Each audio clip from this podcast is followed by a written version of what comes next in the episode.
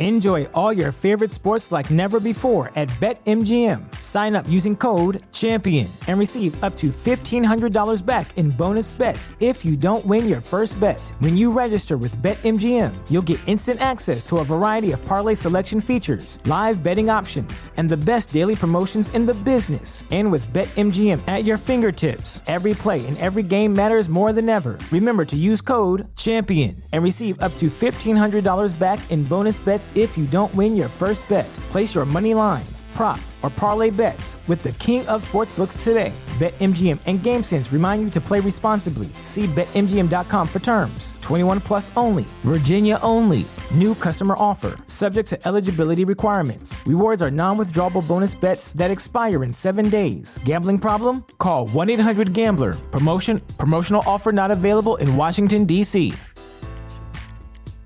Say goodbye to your credit card rewards. Greedy corporate mega stores, led by Walmart and Target, are pushing for a law in Congress to take away your hard earned cash back and travel points to line their pockets. The Durbin Marshall credit card bill would enact harmful credit card routing mandates that would end credit card rewards as we know it. If you love your credit card rewards, tell your lawmakers hands off my rewards. Tell them to oppose the Durbin Marshall credit card bill. The following is brought to you by the Social Suplex Podcast Network. What's up, everybody? This is the Dirty Daddy, Chris Dickinson here, and you are listening to Keeping It Strong Style. Yo, this is Rich Latta from One Nation Radio. This is brought to you by the Social Suplex Podcast Network. We present to you the Ace of Podcasts, keeping it strong style. Let's go. It's the Ace of Podcasts, keeping it strong style. Covering New Japan, they ready to hold it down. Jeremy Donovan and the young boy Josh. Come and hit a job out in Barrio the Frogs. From the Tokyo Dome over to the G1. Social Suplex is the network where we can get it done. I'ma chill and let them have it, cause this is just an intro. Keeping the strong style, six stars from the get go, boy. Yeah, from Tampa Bay to the Tokyo Dome, this is Keeping It Strong Style with your hosts, Jeremy Donovan and the young boy Joshua Smith. And thank you for listening. Welcome to Keeping It Strong Style, the Ace of podcasts on the Social Suplex Podcast Network. Jeremy Donovan here with the young boy Josh Smith. On today's show, we'll review nights four through nine of the 2022 New Japan Cup and cover all its news in the world of New Japan Pro Wrestling. You can support our show by subscribing and following the Social Suplex Podcast Network or keeping it strong style on the podcast app of your choice and leaving a rating and review. You can also get all the podcasts over at socialsuplex.com. Check out our Pro Wrestling Tees store, prowrestlingtees.com slash social suplex. That's where you can get your official Keeping It Strong style t-shirt. If you enjoy this podcast, please consider making a one-time or monthly donation by visiting socialsuplex.com slash donate and clicking on the donate button under the Keeping It Strong style logo. This week's episode is brought to you by the NJPW EXT, the only browser extension for NJPWWorld.com with features like dark mode, improved translation and layouts, custom and shared playlists, synchronized viewing parties, and much, much more. It takes NJPW World to the next level. You can visit njpwext.us today for details. Young boy, welcome back, man. Yeah, um, thanks for having me. Uh, thanks for allowing me to return to the show. well, I, I, wasn't I wasn't sure if I was gonna be allowed to come back. You know, not gonna be allowed to come weeks. back to your own show. Yeah. um, no, for real. Um, thank you guys for listening. Thank you for tuning in, and um, you know, big shout out to Chris Samsa filling in. You know, um, my my giant jock. Uh,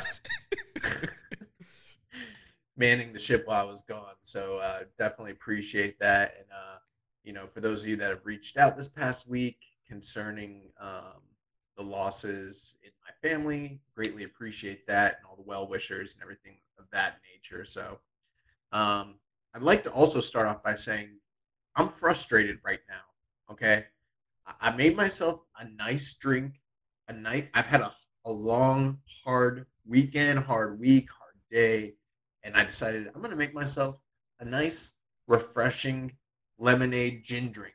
Okay, so I, I got the drink all set to go. Made myself like the raspberry lemonade, put in some sparkling water. I mean, this is gourmet. Like this is like FOH draft level of just not as much alcohol, but as far as like fanciness, that's the same level we're talking about here. And I like to top it off with a nice straw. Okay, listen to this. You hear that? Do you hear this crackling? Yeah. Okay. We have these uh these colored straws and like I know they're not good for turtles, but like every now and again I like to just be decadent and have a nice straw. It just it's the best way to drink a fruity drink like this. Man, this shit is cracked. It's it, it, it's botched. It, it did the job. I'm not gonna be able to use it. We're already on the air. I wish I would have caught it before we came on there. I would have gone and got another straw. We got literally like a thousand pack. Uh, I'm not happy. Not happy about it because drinking from the rim is for pores. Okay. well, I guess you're gonna have to slum it and uh, you know just go go for it. Be the poor life. Yeah. Yeah. Slum it with the pores. God. no, but uh, yeah, man. Um, glad to be back. We got a lot to get into. Uh, you told me you had some uh some some special news you wanted to drop on the uh, on the air here. Yeah, man. So as uh, as everybody has known that I, I'm engaged, so also that means I am now uh, planning a wedding. So you know, I uh, establishing my stable, my, my groomsmen, and when you when you need somebody, you gotta turn to your blood. You gotta turn to the click. So, young boy, will you be one of my groomsmen? Oh man. Um, no. In all seriousness, uh, Jeremy asked me this before we went on there, but I was like, yeah, we should save this for the show. Uh, but let me ask you this: How long do I have to give you an answer? Uh, I mean, I don't know. Usually people responded right away, so it's just that's a really big commitment. What kind of responsibilities does a groomsman carry for you know a Jeremy Donovan wedding? Uh, I mean, showing up to the building on time. Uh, Damn. wearing whatever you know we the the you know the assigned you know uniform whatever we pick out you know colors or whatever i want creative control oh man yeah I'll, I'll be uh i'll be one of the groomsmen. Now the, the big question i think everyone wants to know is like where am i in the lineup? Am i main eventing? Am i am i curtain jerking? Like where am i? You know well, am i doing the job? What's the deal? Well you know this is this is like a um one of those scenarios where you know everybody is equal. You know, there there that's, is there, that's never a thing. That's never a thing. this man's trying to work me into a handshake and a hot dog roll in his wedding. Treat me like I'm a good little hand, but I, you know, mark contract. The fuck. No, absolutely excited to do it. Excited to uh, be part of the festivities, um, and uh, really excited for the bachelor party yeah, hopefully, you know, we're not nothing uh, too crazy is gonna be uh, going on. Oh, it's gonna be crazy. but yeah, man, that's exciting. Um, so yeah, and uh, we definitely need to monetize your wedding for this podcast. Live stream. I'm thinking, I'm thinking NFTs. yeah, NFTs of of pictures of the wedding. We could we could uh live stream it uh, on Twitch. Woke up, we get, uh, get on Rich's Twitch, uh, live stream it. I've been told that an NFT can be anything. I don't know how it works, but I think pretty. I think like your your marriage could be an NFT, basically. Oh, uh, okay. Well, yeah. Well, in that case, yeah, I guess you know just do the, the whole the whole thing will be just one big NFT. Well, no, not one big NFT. We'll do multiple NFTs. NFTs. There we multiple. go. yeah.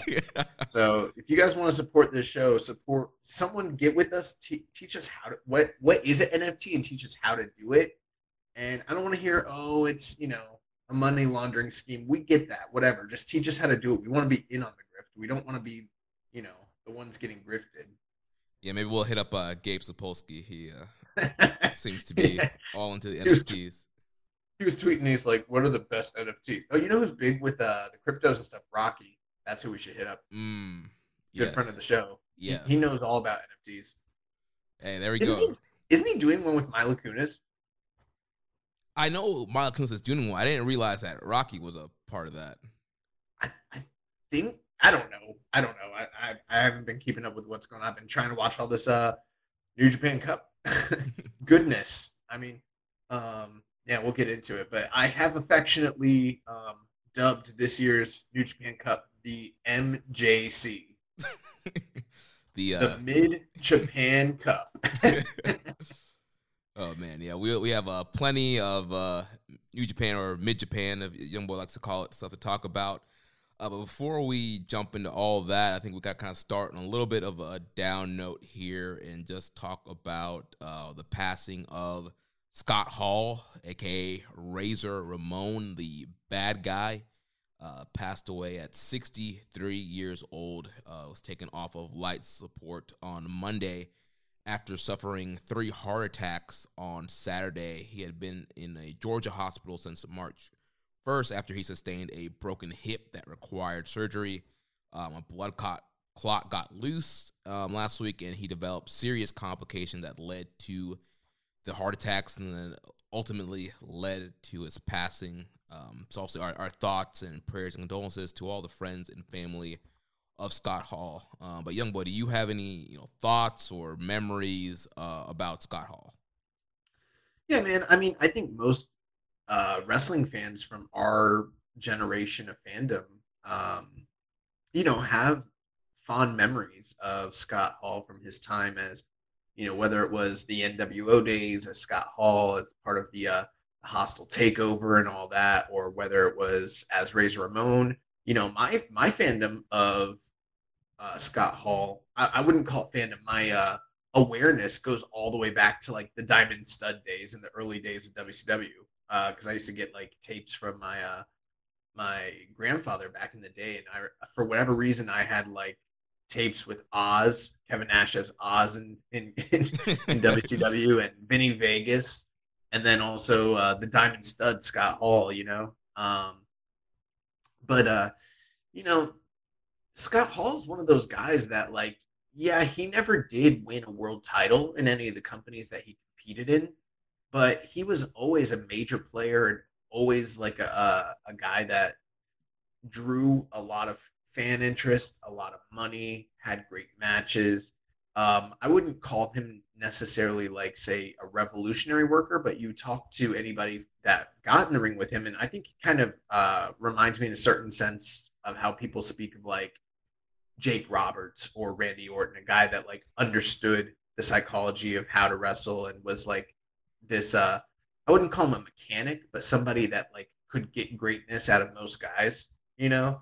Um, that seemed to be the reputation he had um, amongst his peers.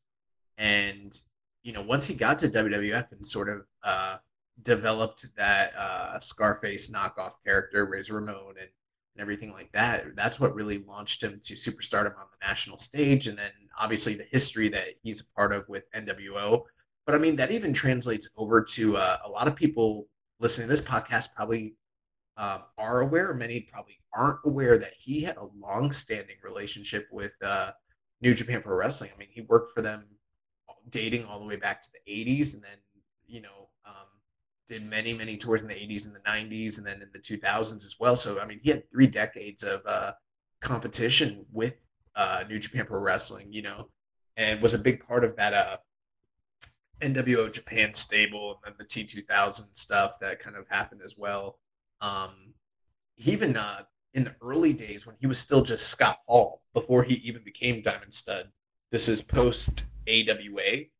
Um, he had a, a, pretty lengthy tour where he uh, toured New Japan with who would become the Undertaker, but when he was wrestling back in the nine, early '90s, late '80s as Punisher Dice Morgan, and they even had like a IWGP tag title um, challenge against I want to say Hashimoto and Chono, or I can't remember who Hashimoto's partner was at the time, but uh, yeah, I mean Scott Hall, he's a guy that just uh, you know, some of the greatest memories and moments of wrestling that I have, whether it's you know the ladder match at WrestleMania 10, whether it's uh, you know the uh, him showing up on Nitro in the denim jacket or the denim uh, uh, vest, and and you know telling everybody, you know who I am, but you don't know why I'm here. and uh, I just think uh, he left a really indelible um, mark on so many wrestling fans from that era. A lot of people that are even you you see it kind of being poured out on social media. A lot of people who don't even watch wrestling still are kind of heartbroken over the you know passing of him. The the one thing, and I'll I'll kick it over to you. I'm happy though is that you know um, that whole resurrect resurrection of Jake the Snake Roberts uh, documentary that came out of you know at this point it's almost 10 years ago that that kind of like was the genesis and and um, you know regeneration of Scott Hall where they brought him into DDP's you know um, house. I forget what it's called the integrity crib or whatever and helped him you know get fit again and helped him get off drugs and off the alcohol. And you know we even saw him kind of like make a resurgence and get into the Hall of Fame and clean up his life and and you know um, spend a good decade with his friends doing what he loved to do and you know do it with do it with the fans. I even saw him just as recently as last year's WrestleMania, uh, WrestleCon, uh, when I was working that event, and very nice man. So um, yeah, very sad to hear about the passing of Scott Hall here. Yeah, really just sad and heartbreaking news. You know, 63 years old. That's uh, still, you know, pretty young had could have had a more life to live. Um, yeah, devastating loss to the wrestling world. Like you mentioned, you know, people in our you know age group, our generation, however you want to say it. Uh, Scott Hall slash Razor Ramon was definitely a, a, big influence. I can always remember as a kid, uh, you know, doing the Razor Ramon walk, you know, down the hallway in school or into a building. Like he was just so cool, and everybody wanted to be like him and or you know buying a pack of toothpicks just so you can you know pretend to be him and put the toothpick in your mouth and you know I'd throw it at my little brother and get in trouble uh, you know and just everything about him the taunts everything that he did was just so cool and uh, oozing of charisma. Such an influential guy in the business. Like you mentioned obviously you know jumping ship to WCW was such a, a big deal and not you know what what is Razor doing on on Nitro right now? It's like the whole you know creation of the NWO, which led to the Monday Night Wars and people jumping back and forth. And yeah, he's always will be one of my uh, favorites growing up. And like you mentioned, you know, maybe not the you know work rate as far as like moves kind of guy, but just a very smart uh, professional wrestler. You know, you hear a lot of people talking about uh, going to him for advice on how to put matches together or you know some some stuff for their promos or how to get a certain move over, and he just he just got it. He had that psychology down, and you saw that in the way he wrestled, his promos, and just how over he was in pretty much every promotion he was in. Like you mentioned, yeah, he was never the world champion, but it was just one of those situations where it's like he was so over a lot of times. Like he didn't necessarily need to be the world champ because he no. was already over. I mean, I know I'm sure for him he wanted to be the world champ because in his time, the, the champ, world championship was the most paid guy. Um, so for him, it was about you know getting that that paycheck. But ultimately, I'm sure Booker saw like, man, this guy is super over. Um, I don't really, he doesn't need help getting more over, so I am not gonna put the belt on him. Uh, Dude, Scott Hall was getting paid like a world champion when he jumped in 1996. right? Yeah. Yeah, I'm just thinking and, uh, more of like you know WWF where he's like asking Vince, you know, like you know what else can I do He's like, "Do you like my right. matches?" He's like, "Yeah, they're great." Like, all right, what else can I do to like, get over? How can I, you know, get the main event, be the champ? Yeah, I was talking with Rich about that today, uh, and we were talking about how like it was weird that they didn't let him turn heel in '95 WWF because it's like, why wouldn't you? If you kind of look at the landscape, he needed it and they kind of needed it, but I think they were kind of handicapping him a bit because you know just the the dire situation that they were kind of in already you know from a financial standpoint.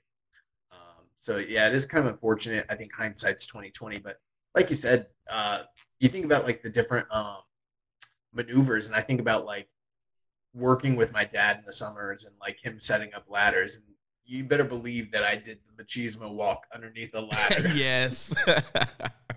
like it was WrestleMania 10, or like I stood on top of the ladder with my arms stretched out like I'm fucking Razor Ramon. yeah, I still have WrestleMania 10 taped on uh, via, VS, uh, VHS in my uh, room. Yeah, and I mean, you know, he uh, he's a very giving guy too. I mean, you, you look at what he did for guys like Owen Hart one two three kid and Hector Garza and Chris Jericho and DDP and you know even Tanahashi. A lot of people are not aware, but like in 2001, Scott Hall um, had one of his final you know tours with New Japan. This is post WCW, and um, they were building to a major match between him and Keiji Muto at the time. Um, and on the way to that build, they did a, a, squash match between Tanahashi and Scott Hall. And uh, at the time, we're talking about a Tanahashi who hasn't even been in the business for a year, young lion status essentially. And they did a they did an angle that was Scott Hall's idea. And in fact, the company didn't want to do the angle. They actually tried to talk Scott Hall out of doing the angle, but he, for whatever reason, he took a liking to Hiroshi Tanahashi, who like wasn't necessarily like a golden boy at the point at this point. You know what I mean? Like he's Right. still just a, a guy that they're developing. And for whatever reason, he took a liking to Hiroshi Tanahashi and he decided he wanted to do an angle. So they do a match. It goes like you can find it on YouTube. It goes about five minutes, maybe less. Yeah, I think it's And uh, been he- floating around on Twitter and uh, the New Japan Reddit. Gotcha. He pretty much just beats the piss out of Tanahashi, hits him with the razor's edge. He's ready to go for the pinfall, but instead he kind of gloats. He walks around the ring. He grabs a mic. They take some time getting it to him. He starts cutting a promo and he's like, Muto Keiji, if you ever end up in the ring with me, this is what's going to happen to you. And he points down at Tanahashi. Tanahashi fucking schoolboys this man. it's so funny, bro, when he's like, This is what will happen to you. Boom, scoop. One, two, three. This man does a JOB to Tanahashi, who hasn't even been in the business for a year. And um, you know, for uh for a guy that's a attitude era slash new generation mark like Hiroshi Tanahashi was, that was like this huge, huge honor. I mean, we've talked on this podcast about how he idolized guys like Shawn Michaels and Scott Hall and that entire like Kliq crew. So for one of those guys to take a shine to him and decide to put him over when he didn't have to, that was a big deal, and it really endeared Scott to a lot of the that current generation of Japanese, you know, talent at the time. So, and that was, you know, he did that time and time again in Puerto Rico and in WCW and in WWF, everywhere he went. Yeah, he was just so giving, like you mentioned, tr- truly helped those guys in building uh, careers. And looks like they are starting to find some of his matches on uh, NJPW World, and they're uh, putting those out. So uh, one that's on the front page right now, they have uh, Muto and the Steiner brothers against Chono, Nash, and Hall from uh, May 3rd, 1997, from Strong Style Evolution. Uh, it's kind of part of that, that whole NWO and NWO Japan.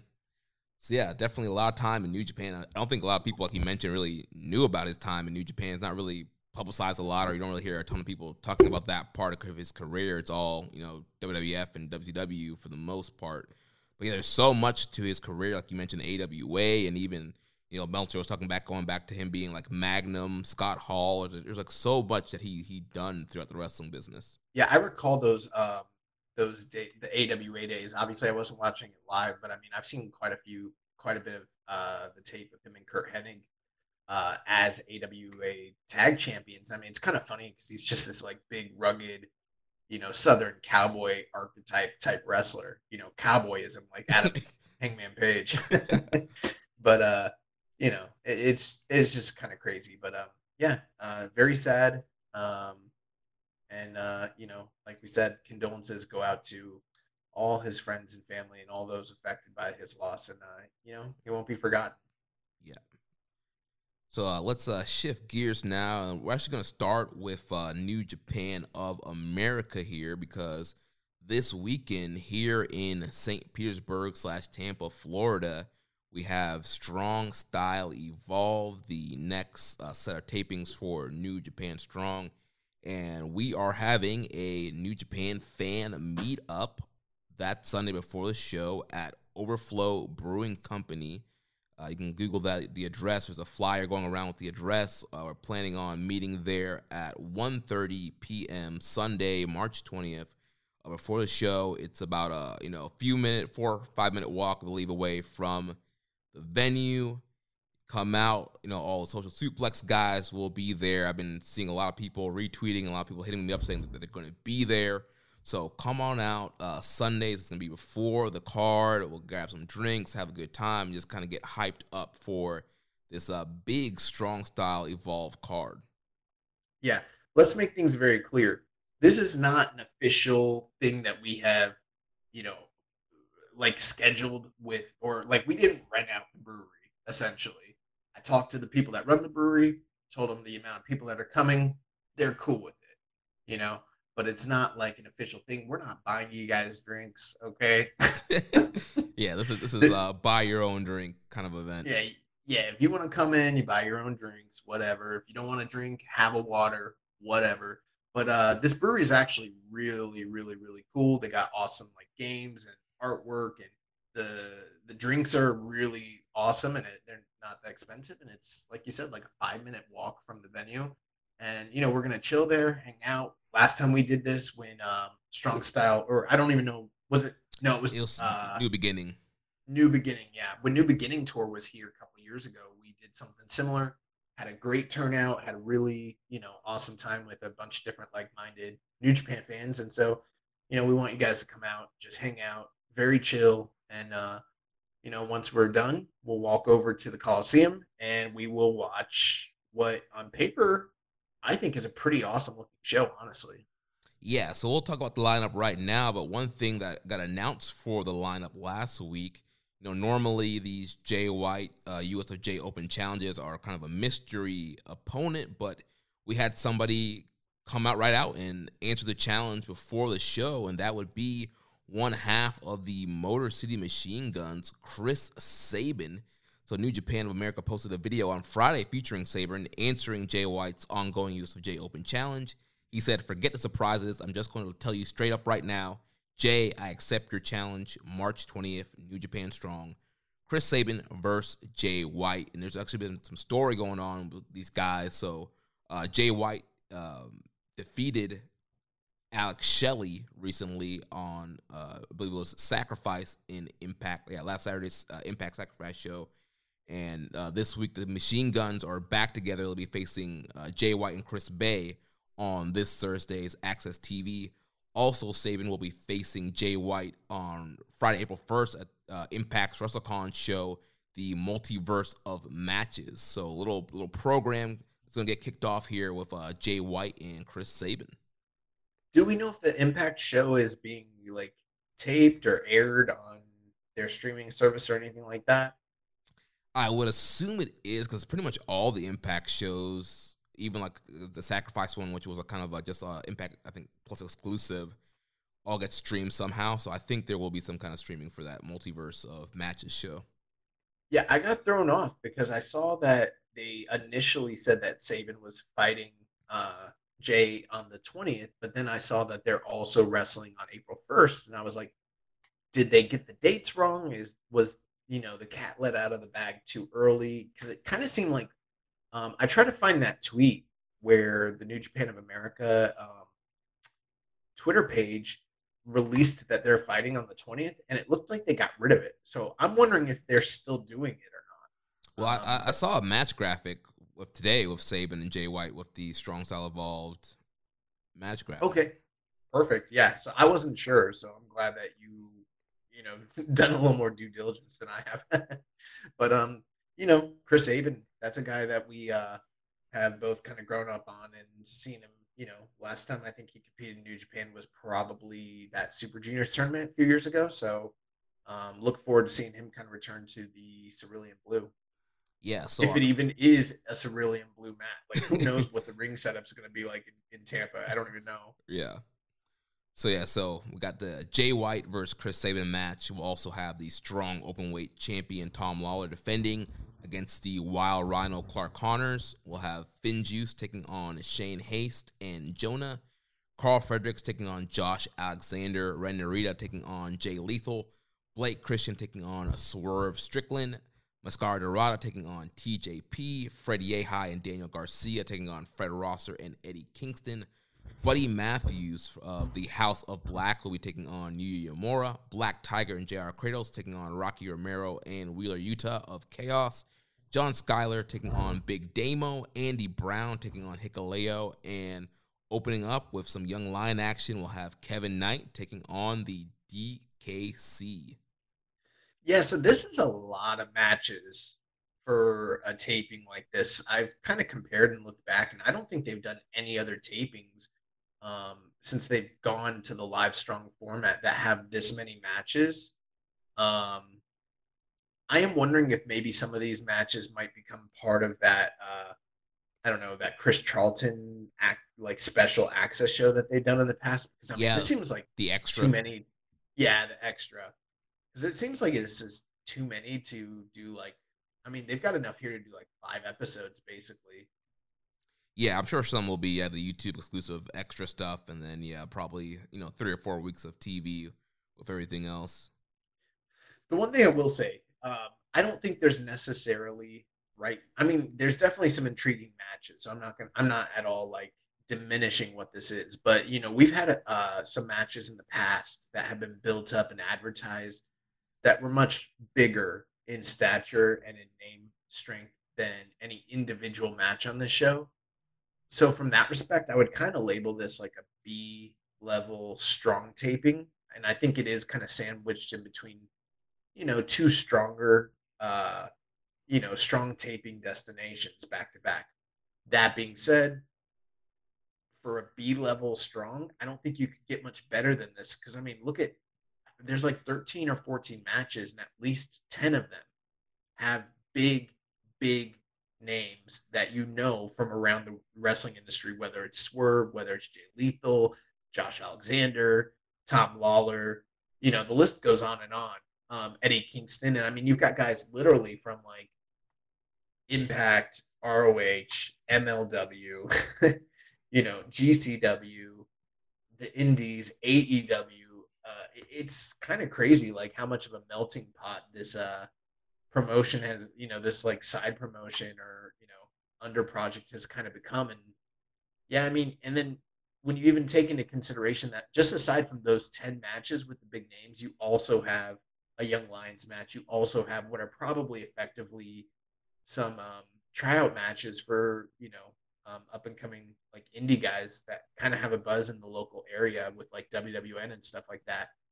This is an awesome show. I, I actually can't think of a single show that I've seen personally live in the Florida Tampa Bay area that are better than this on paper. And that includes any WWE show I've seen here. That includes any like Evolve, any FIP. That includes uh, anything I saw WrestleMania weekend. Mm. Yeah, I mean, this is, uh, like you said, it's a really solid lineup up and down the card. And yeah, it pretty much, you look at the, the star power on this card, yeah, it definitely eclipses anything that we've seen um, in that kind of local independent. Yeah, even some of the major shows, like you mentioned, yeah, like when WWE comes to town, you're not going to get uh, a caliber of this card. And even if they do bring like a pay per view card here, you're not going to get, you know, this this stacked of a card here with these matches. These guys are going to go out here and kill it. And this is going to overall. This card's better than uh than the last New Japan show they did here. Now that one definitely had better like more domestic star names like Tanahashi and stuff like that, you know, guys that you knew.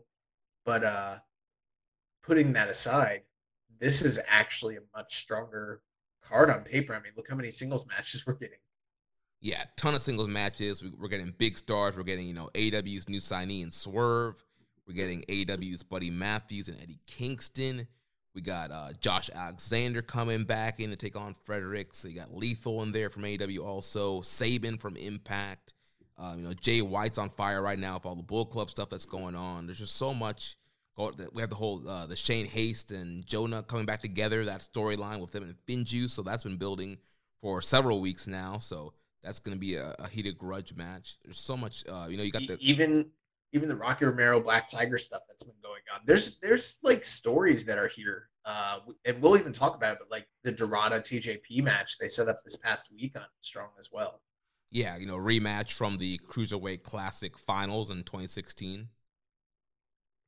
So yeah, Yeah, so you know, um, if if if this was a trash card, we would just say it. It's far from that. So if you're in the area, I highly recommend. There's still a lot of tickets uh, for sale. That's the one thing I don't think a lot of people are talking about. And I don't want to be too negative, but being honest, um, they haven't sold a lot of tickets for this thing. Like it's they've got like uh, I don't know. I want to say like for the setup, I think it's still around like 900 to 1,000 tickets like available, and I think they're set up for like a 1,500 seat setup. So I don't know how they're going to accommodate for that. Um, hopefully, as the time comes, they're making the you know New Japan that is is making the proper uh, provisions to properly market the show in the area to the right you know fans and audience to kind of increase or you know hopefully there's a buzz that's going on um, you know just amongst the local wrestling fandom because there is a wrestling scene out here but uh you know, if you've got the time and you've got the money and you're in the area, I'd highly recommend you attend the show because you'll probably be kicking yourself if you miss this one. Yeah. And we had a question here from friend of the show, Zach, who will be out there for the show as well. It says, Do you guys have a match you're looking forward to seeing at this weekend Strong Style Evolve show? You know, all of these matches are really awesome. And I mean, there's a lot of things to be excited for, but I, I'm just going to go chalk on this one and say Tom Lawlor against Clark Connors. You know, it's for the title. Um, they've been building to Clark Connors kind of taking that step up against a guy like Tom Lawlor for a long time. And every time Tom Lawlor defends the title, he knocks it out of the park. And I think uh, this is an awesome opportunity to kind of showcase Clark and maybe even coronate him. So you know, I don't know who's going to win that match, but uh, that's got to be the one that I'm most excited for. Yeah, that's going to be a very anticipated matchup. Uh, for me, another one that I'm looking forward to is uh, Jay White versus Chris Sabin. I've been a Chris Sabin mark for a long time. I don't think I've ever got to see him wrestle live. Um, so this will be a pretty cool opportunity to see him live and just see what's going on with this whole, you know, new Bull Club machine gun rivalry that's happening in Impact. Nice. Well, let's uh let's move on here. yeah, so this past Saturday we had night 2 of the Rivals tour in uh, Hollywood, California. Show opened up. We had uh, Hikuleo defeating Kevin Knight 18 minutes and 13 seconds. Uh, thought Kevin Knight looked really good here. Showed a lot of athleticism, a, a ton of fire, and uh, Hikuleo was uh, giving him a lot here, but ultimately got uh, cut off and ended with a choke slam good match um, for both guys. Uh, I thought Kev- I thought that Kevin Knight had a really awesome um, comeback sequence towards the tail end of the match, and then I don't remember what it was Hikuleo did, but there was some move that he hit Kevin Knight with at the very tail end, right before he finished it. That like it looked like he knocked the soul out of Kevin Knight. It was a body. chop. He, he, ran into a chop of Hikuleo. Oh, it was an overhand chop. He was yeah. like in the air, and he he killed him with it. It was so awesome. yeah, like the sweat, his sweat just like flew, and he just like died from it. It was awesome. I think it is going to be interesting going forward to kind of see where Hikuleo aligns with what's going on with Bullet Club. I'll just throw that out there. Definitely, and we'll talk about that uh, some more here in a second. Uh, second match, we had Kevin Blackwood making his strong debut. He defeated Arya Daivari, and you know we had the whole story here of Daivari trying to uh, play it clean and he tried to do that, and once again, kind of backfired when he you know went for the chair and decided not to do it, and that that cost him the match there. And we had the post match beat down, letting out his uh, frustrations.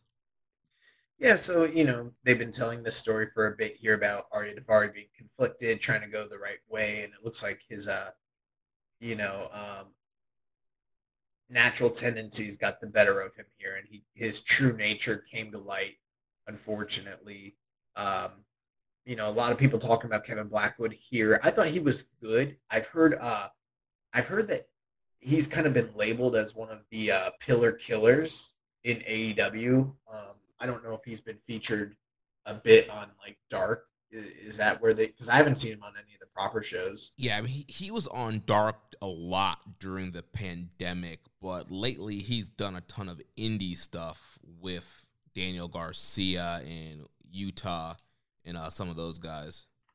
Gotcha. You know, um, this was my only exposure to him, and I thought the match was good. I don't think it was enough for me to make a proper assessment of him personally. Um, you know, uh, so I'll just kind of leave it at that. I, I, have seen, I've heard glowing things about him, and I've heard very negative things about him, and I'm I'm kind of still on the fence when it comes to Kevin Blackwood. Yeah, I'm kind of there too. I mean, his stuff on Dark has been more mainly squash matches, so not a lot for him to really show there. And then this match, I, I thought he was fine. Also, I think it was more about Daivari and his story. So, and it was Right. kind of the, middle, of the, the mid card match. Not a, not a ton of time here. They got you know, almost nine minutes. Um, so definitely, um, open to seeing more from him. Uh, If there was one thing I will say, I like I liked his strikes. mm, yes, Yeah, I thought he had I thought he had some pretty good kicks.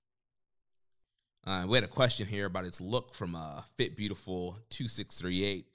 Says we make fun of Doki's bad look all time, but did you see Blackwood's debut on Strong? Is his pink mohawk and body covered with bad tattoos look, several which are blacked out like he has had a tattoo over to cover up uh, gang tattoos or ex girlfriend or something, worse than Doki's? Who wins the Ugly Stick Award for NJPW? That's funny. I like how he said we make fun of Doki's bad look all the time, but like I've never heard Fit Beautiful make fun of Doki, so I think what he's doing there is speaking about the podcast as we, as though he is part of it, which which I appreciate because that's I do that with New Japan. I don't work for New Japan. They don't cut me a check. You know what I mean? Like, but I'll be like, man, we really got to get it together. This company's not doing so hot. So I, I appreciate anytime someone um, you know speaks with ownership when it comes to keeping a strong style. Us. Us. um, but yeah, I mean, I don't know. Um, I didn't think that he had like a, a killer look, but you know, I don't think any of the aesthetics were really, you know, I wasn't too far down on them. I don't know. Like to he, to me, he just kind of honestly looked like a guy. Yeah, I mean, he just kind of looked like a- an indie guy you would see any weekend on an indie show. Yeah, and and that's not to say like negative or positive. That's just that's the deal. Um, so yeah, So then we go to the main event of the show, the USOJ Open Challenge, and it was answered by Swerve, the realist Strickland, making his uh, strong debut. Uh, getting the match, Jay before the match starts, Jay tries to get Swerve to join the Bullet Club and throw up a two sweet and not have a match, but uh, ended up eating a, a boot to the face, and then we got a really great match from there. Yeah, I'm not sure I would want to see uh, Swerve as a member of the Bullet Club necessarily, but uh, I thought this this match was really, really, really good. Um, in my opinion, it might be the most uh, impressive Jay White match that I've personally seen since, say, like the Fred Yehi match. Mm. Um, so I mean, you know, and I haven't seen all of Jay's work in Impact. Um, I will say that I've heard some really good things about the match with like Alex Shelley and like uh, Eric Young. So, you know, uh, from all reports, he's doing really well. But I, I definitely liked this more than the Christopher Daniels match. I liked it more than the Jay Lethal match as well, which I thought was really good. So, uh, him and Swerve went out there, and I thought that they really, you know, for j- just over 15 minutes, kind of tore the house down and, you know, worked really well together. Jay's chops, man, he was lighting Swerve up here, and um, you know, he got kind of taken to his limit. He had to like reach into his bag of tricks and uh, got the win over Swerve. But I, I wouldn't be opposed to seeing Swerve come back to New Japan. Well, we're gonna see him obviously here on Sunday, but uh, you know, I wouldn't be opposed to him continuing to work for New Japan like long term. Yeah, he did mention, you know, in, in an interview that he initially reached out to Will Ospreay when his contract was up, and Will was trying to get him over to New Japan. So yeah, hopefully, uh, we, we can mention we, got him on strong on Saturday or on Sunday against Blake Christian, but um, we ha- we have been seeing AEW guys continue to work strong. So I'm hoping he will be one of those guys that will get to continue to work strong, and then once the borders open up, definitely sounds like there's interest for him to go to Japan. So that would be cool to see him in like a G1 or some kind of uh, big matchup show. But hey, I'll put it to you this way: if you missed this match, I give it a big recommendation. It was better than most of the singles matches we see in the New Japan Cup this year. So Yeah. Um, and then next week we'll have night three of the Rivals Tour main event. House of Blacks, Buddy Matthews will take on Ren Narita. Bullet Club's Chris Bey will take on Blake Christian, and then we'll have opener of Keita Murray, Fred Yehi in the DKC versus Stray Dog Army of Bateman, Misterioso, and Barrett Brown. So now Nice. let's uh, jump into New Japan Cup action. So we left off. Well, you know, Jeremy, this is what I'd like to do. okay. Um, because you know, there's a lot of like, there's just so many like preview tags on the undercards. Instead of running down the winners of all those, um, and then trying to figure out which ones had the different angles that we need to discuss, why don't we just have a general discussion on the stories and the angles that we kind of been seeing playing out on those undercards, and then just talk about the, you know, um, tournament matches. Yeah. So I guess the, the, the main story that's been happening on all the undercard matches is what's going on with Bullet Club. We've had several Bullet Club multi multi man matches on these nights, and of course Kevin Kelly's playing it up on commentary. What's going on? We had several promos backstage with Gedo telling all these Bullet Club guys, you know, they need to pick the right side. They need to pick Jay White's side. You know, they need to throw the two sweet up. Don't throw it down. So we saw a lot of people kind of debating on whether they're throwing it up, whether they're throwing it down, in all these uh, multi-man matches. Yeah, so I mean that's kind of been what's been playing out over this whole time. And you know, the interesting thing is like this is all stemming from the angle that we discussed the other week where Jay White turned on God at an impact, you know, premium live event, as they're called. and um, you know, kind of reintroduced the Good Brothers back into the Bull Club and sort of ousted God, or at least that's what he was claiming to have done. And all the newspapers are saying, like, no, New Japan's not, you know, they're not out of the Bull Club. It's just kind of caused a rift and it still needs to play out. And this whole time, like, Jay's in America. He's not in Japan. So he hasn't really been there to advocate. Gedo's kind of been acting as his mouthpiece, sort of applying the pressure to all the different uh, Bull Club members, letting them know, like you mentioned, what they need to do.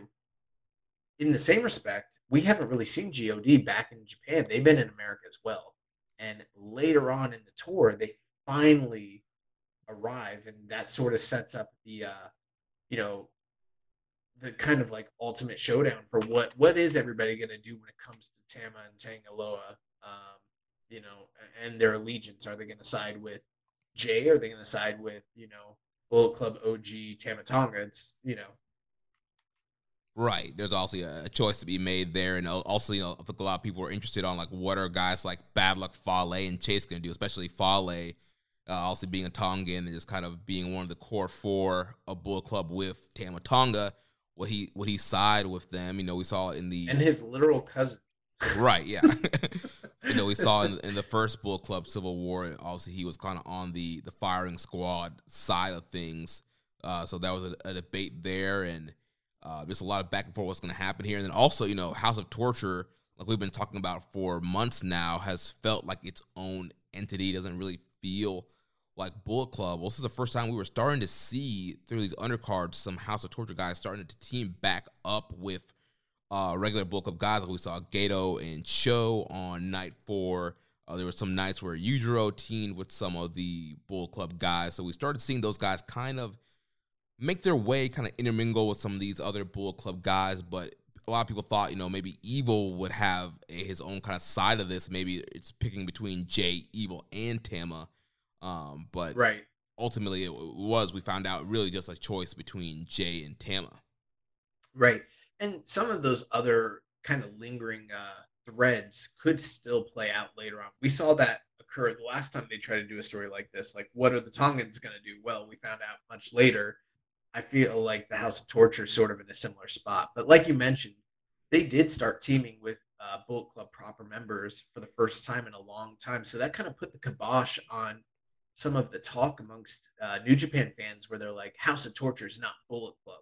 Well, they're very clearly Bullet Club, just as Kota Ibushi used to be part of the Bullet Club when he was teaming with Chase Owens and Yujiro all that time back in the day. Remember? oh yeah.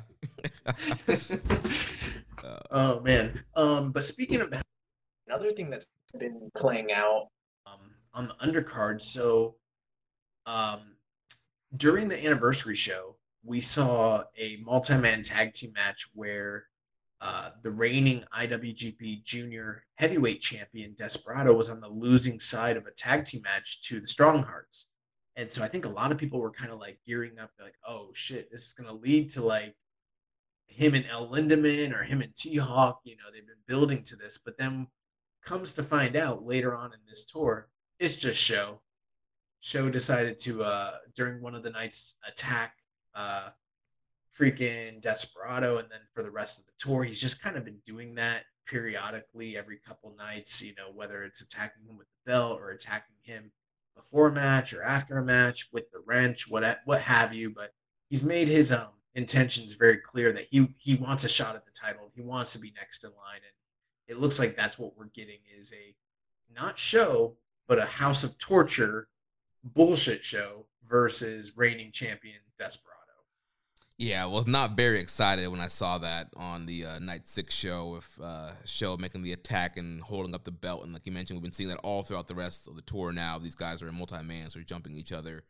Um, yeah, we're gonna get this yeah House of, House of Torture Sho against Despy, and we've talked about sometimes Despy, well, wrestle down to the level of the guy he's in there with, and so obviously shows gonna be doing a lot of shenanigans. Suzuki Gun in the past has done a lot of shenanigans, so we're probably gonna get both of these guys trying to out cheat each other. We're probably gonna get run ins from both House of Torture and Suzuki in this match, and, I, am not really thrilled about it. One last uh, story, and uh, unless I'm missing anything here, but uh, you know, the one thing that we haven't really seen play out just yet, but there have been a lot of teases and allusions to it during the tour and during their multi-man match, uh, matches are whether or not we're going to see members of the United Empire compete against one another in the New Japan Cup. Now, um, Jeff Cobb is obviously sort of precluded from this since he's on the left side of the bracket. And unless he makes it to the final against another member, that seems unlikely. But as of right now, it still seems that it's possible that we could be getting um, Will Ospreay versus the Great-O-Khan. Um, I'm not confident that that's exactly what's going to play out, but they've been teasing that quite a bit in the commentary and sort of the post matches. There's just a little bit, even though they're cohesive, it's a little bit of tension there. And we're kind of, I guess we'll find out here on the next night what's going to happen as far as those guys go. But uh, you know, for the time being, that's sort of the thing that they've been teasing. Yeah. Uh, one other thing that started getting teased out on today's show looks like we have new challengers for the junior tag titles. So on today's show, there was an opening tag with um, Phantasmo and Taiji Ishimori taking on uh, Wato and uh, I think it was Fujita. Um, they had a, a, opening tag match where uh, Bull Club they won and then they attacked Wato afterward. Taguchi ran down and made the save, and ELP and Taiji made it very clear that they uh, want a shot at the tag team titles. Yeah, full disclosure, I've kind of just been like hopping around when it comes to the, so for the undercards, I've kind of watched it all, but like I watched it on like hyper speed. So like if I missed something, you know. But well, uh, well to be completely honest, like for most of the undercard stuff that I pay attention to was the Bull Club stuff, and pretty much all the preview matches I kind of fast forwarded just to the finishes. Uh, That's pretty much what I've been doing, and I mean, dude, eh, you can't really fault anybody for doing that. Look how many subsequent shows they've done in successive order, night after night after night. I mean, this is a lot for anybody. To, this is more than most G ones. Yeah, especially this uh this past week of stretch. We're like in the middle of like a eight week, eight day like a run show that they're doing here. Uh, just yeah, every day it's matches, and then you have like maybe two or three tournament matches chock full of all these uh, preview matches. Well, with that being the case, um, we'll talk about the the actual tournament matches here in a minute. But one thing I just wanted to point out, um, we you know this wasn't like a secret. We did the preview um, a few weeks ago, kind of talking about what to expect from this tournament. But seeing it play out in real time has been a little jarring. Did you hear that that rumble? Yeah. Yeah, there's this giant lightning, and then I, I didn't hear any thunder. It's not raining here at all, and then you know, super delay. There's a some thunder out there. So, but uh, anyways, um, but seeing it play out in real time has been a little jarring, just because, man, I mean, you know, you got a lot of uh, New Japan Cup matches that are filled filled with guys that are competent, but I mean, not really like blow away matches that really get you excited. There have been very few surprises or upsets, and uh, most of the tournament has gone completely chalk. And that's to be expected considering how many dads, how many juniors, how many young lions were involved in this tournament. And then, um, you know, you kind of see the undercards, and I mean, it's not that they didn't always, you know, it's New Japan. They always have preview tags and stuff like that, but because the the tour is so lengthy, considering that they had five rounds of New Japan Cup, it really kind of exposes, you know, how sort of shallow the storytelling is right now, just because so much of it is centered on the tournament, and the tournament is bereft of, you know, compelling storylines and compelling matches, it just kind of waters down what could have been a really good New Japan Cup if you did it with like say 16 guys instead of 48 guys. Right, yeah, and I get it's the 50th year anniversary. They're trying to do the biggest New Japan Cup ever, and also in, in a non-COVID world, uh, with the the amount of talent they could have brought in to potentially fill out the 48 spots, we probably could have gotten a great 48 man tournament that way. But with COVID and the restrictions and who we got, uh, I think they should have, you know, just like you mentioned, gone on six to 16. Even if they did 32, I mean, there's a lot of guys that could have been trimmed out of this to to enhance the tournament and even just uh, some match placement. I feel like there was just a lot of first round matchups that were just kind of there, or, or I feel like there could have been some more intriguing matchups in, in the opening of the tournament. Well, I feel like this tournament is very uh, representative of a lot of the issues that we're seeing in New Japan right now. So, I mean, you know, um, there's so many shows because they're trying to draw as much money as they possibly can to recoup their losses over this pandemic era. And so that's something we've seen the past few years when it comes to New Japan, and that's totally on display when it comes to, uh, you know, the New Japan Cup uh, layout that they have here. And then at the same time, there's not a lot of major ongoing feuds. They're much more like short, contained stories because that's what they're required to do because the threat of COVID is always still kind of looming around the corner. Um, even though it looks like we're kind of getting out of the weeds with that. And you can kind of see that represented here in the booking. And then look at how much House of Torture and how, bro, even Bull Club is because Bull Club is sort of realigning with House of Torture. It's becoming more um, just bullshit laden in their matches. So I mean, and your your undercard tags typically have at least two Bullet Club matches every night if some of those guys aren't also in the tournament. And so you're just seeing so much Togoism. Um, some nights there's even like three, you know, Bullet Club matches. So I mean, that's it, you're seeing that on full display here too. So it's not like even if you just turned on the show and you just wanted those undercard matches to be like kind of fun fast paced, you know, um, whatever, you know, New Japan style tag team matches.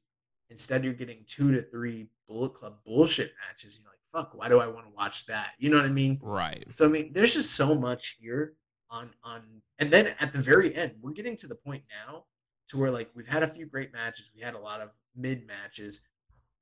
The tail end of this tournament's probably gonna be full of classics. And how many like major pay per views of New Japan have been like that? Like the undercard of the show kind of sucked. There's some good stuff in the middle, and then at the top of the card, they still blow it out of the water, and people point to that and they're like, "The company's doing great," and then other people are like, "But look at this shit in the middle." Right? Yeah. Look at all all stuff that happened before that great match.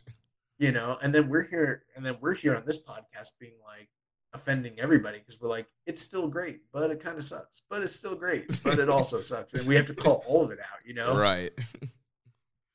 Oh man, yeah, just so much going on, and you know, hopefully there is some news that kind of feels like things might be turning the corner finally, and maybe we'll finally, well, at least getting some as far as getting people in. I haven't really heard much about uh, fans being allowed to clap again or make noise again, so hopefully that's around the corner as well. Well, let's get into the actual tournament matches here, and I mean, I, I gotta tell you, I mean, there's a lot of these matches that I watched them in full, but I, I don't have a lot. Of, I'll tell you the ones I got thoughts on. I'll tell you the ones that I just thought were whatever, you know. Yeah. There's a, there's a lot of them. yeah, same here. So yeah, let's start here with uh, night four.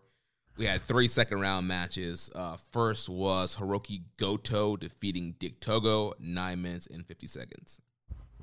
Yeah, see, this is a shining example.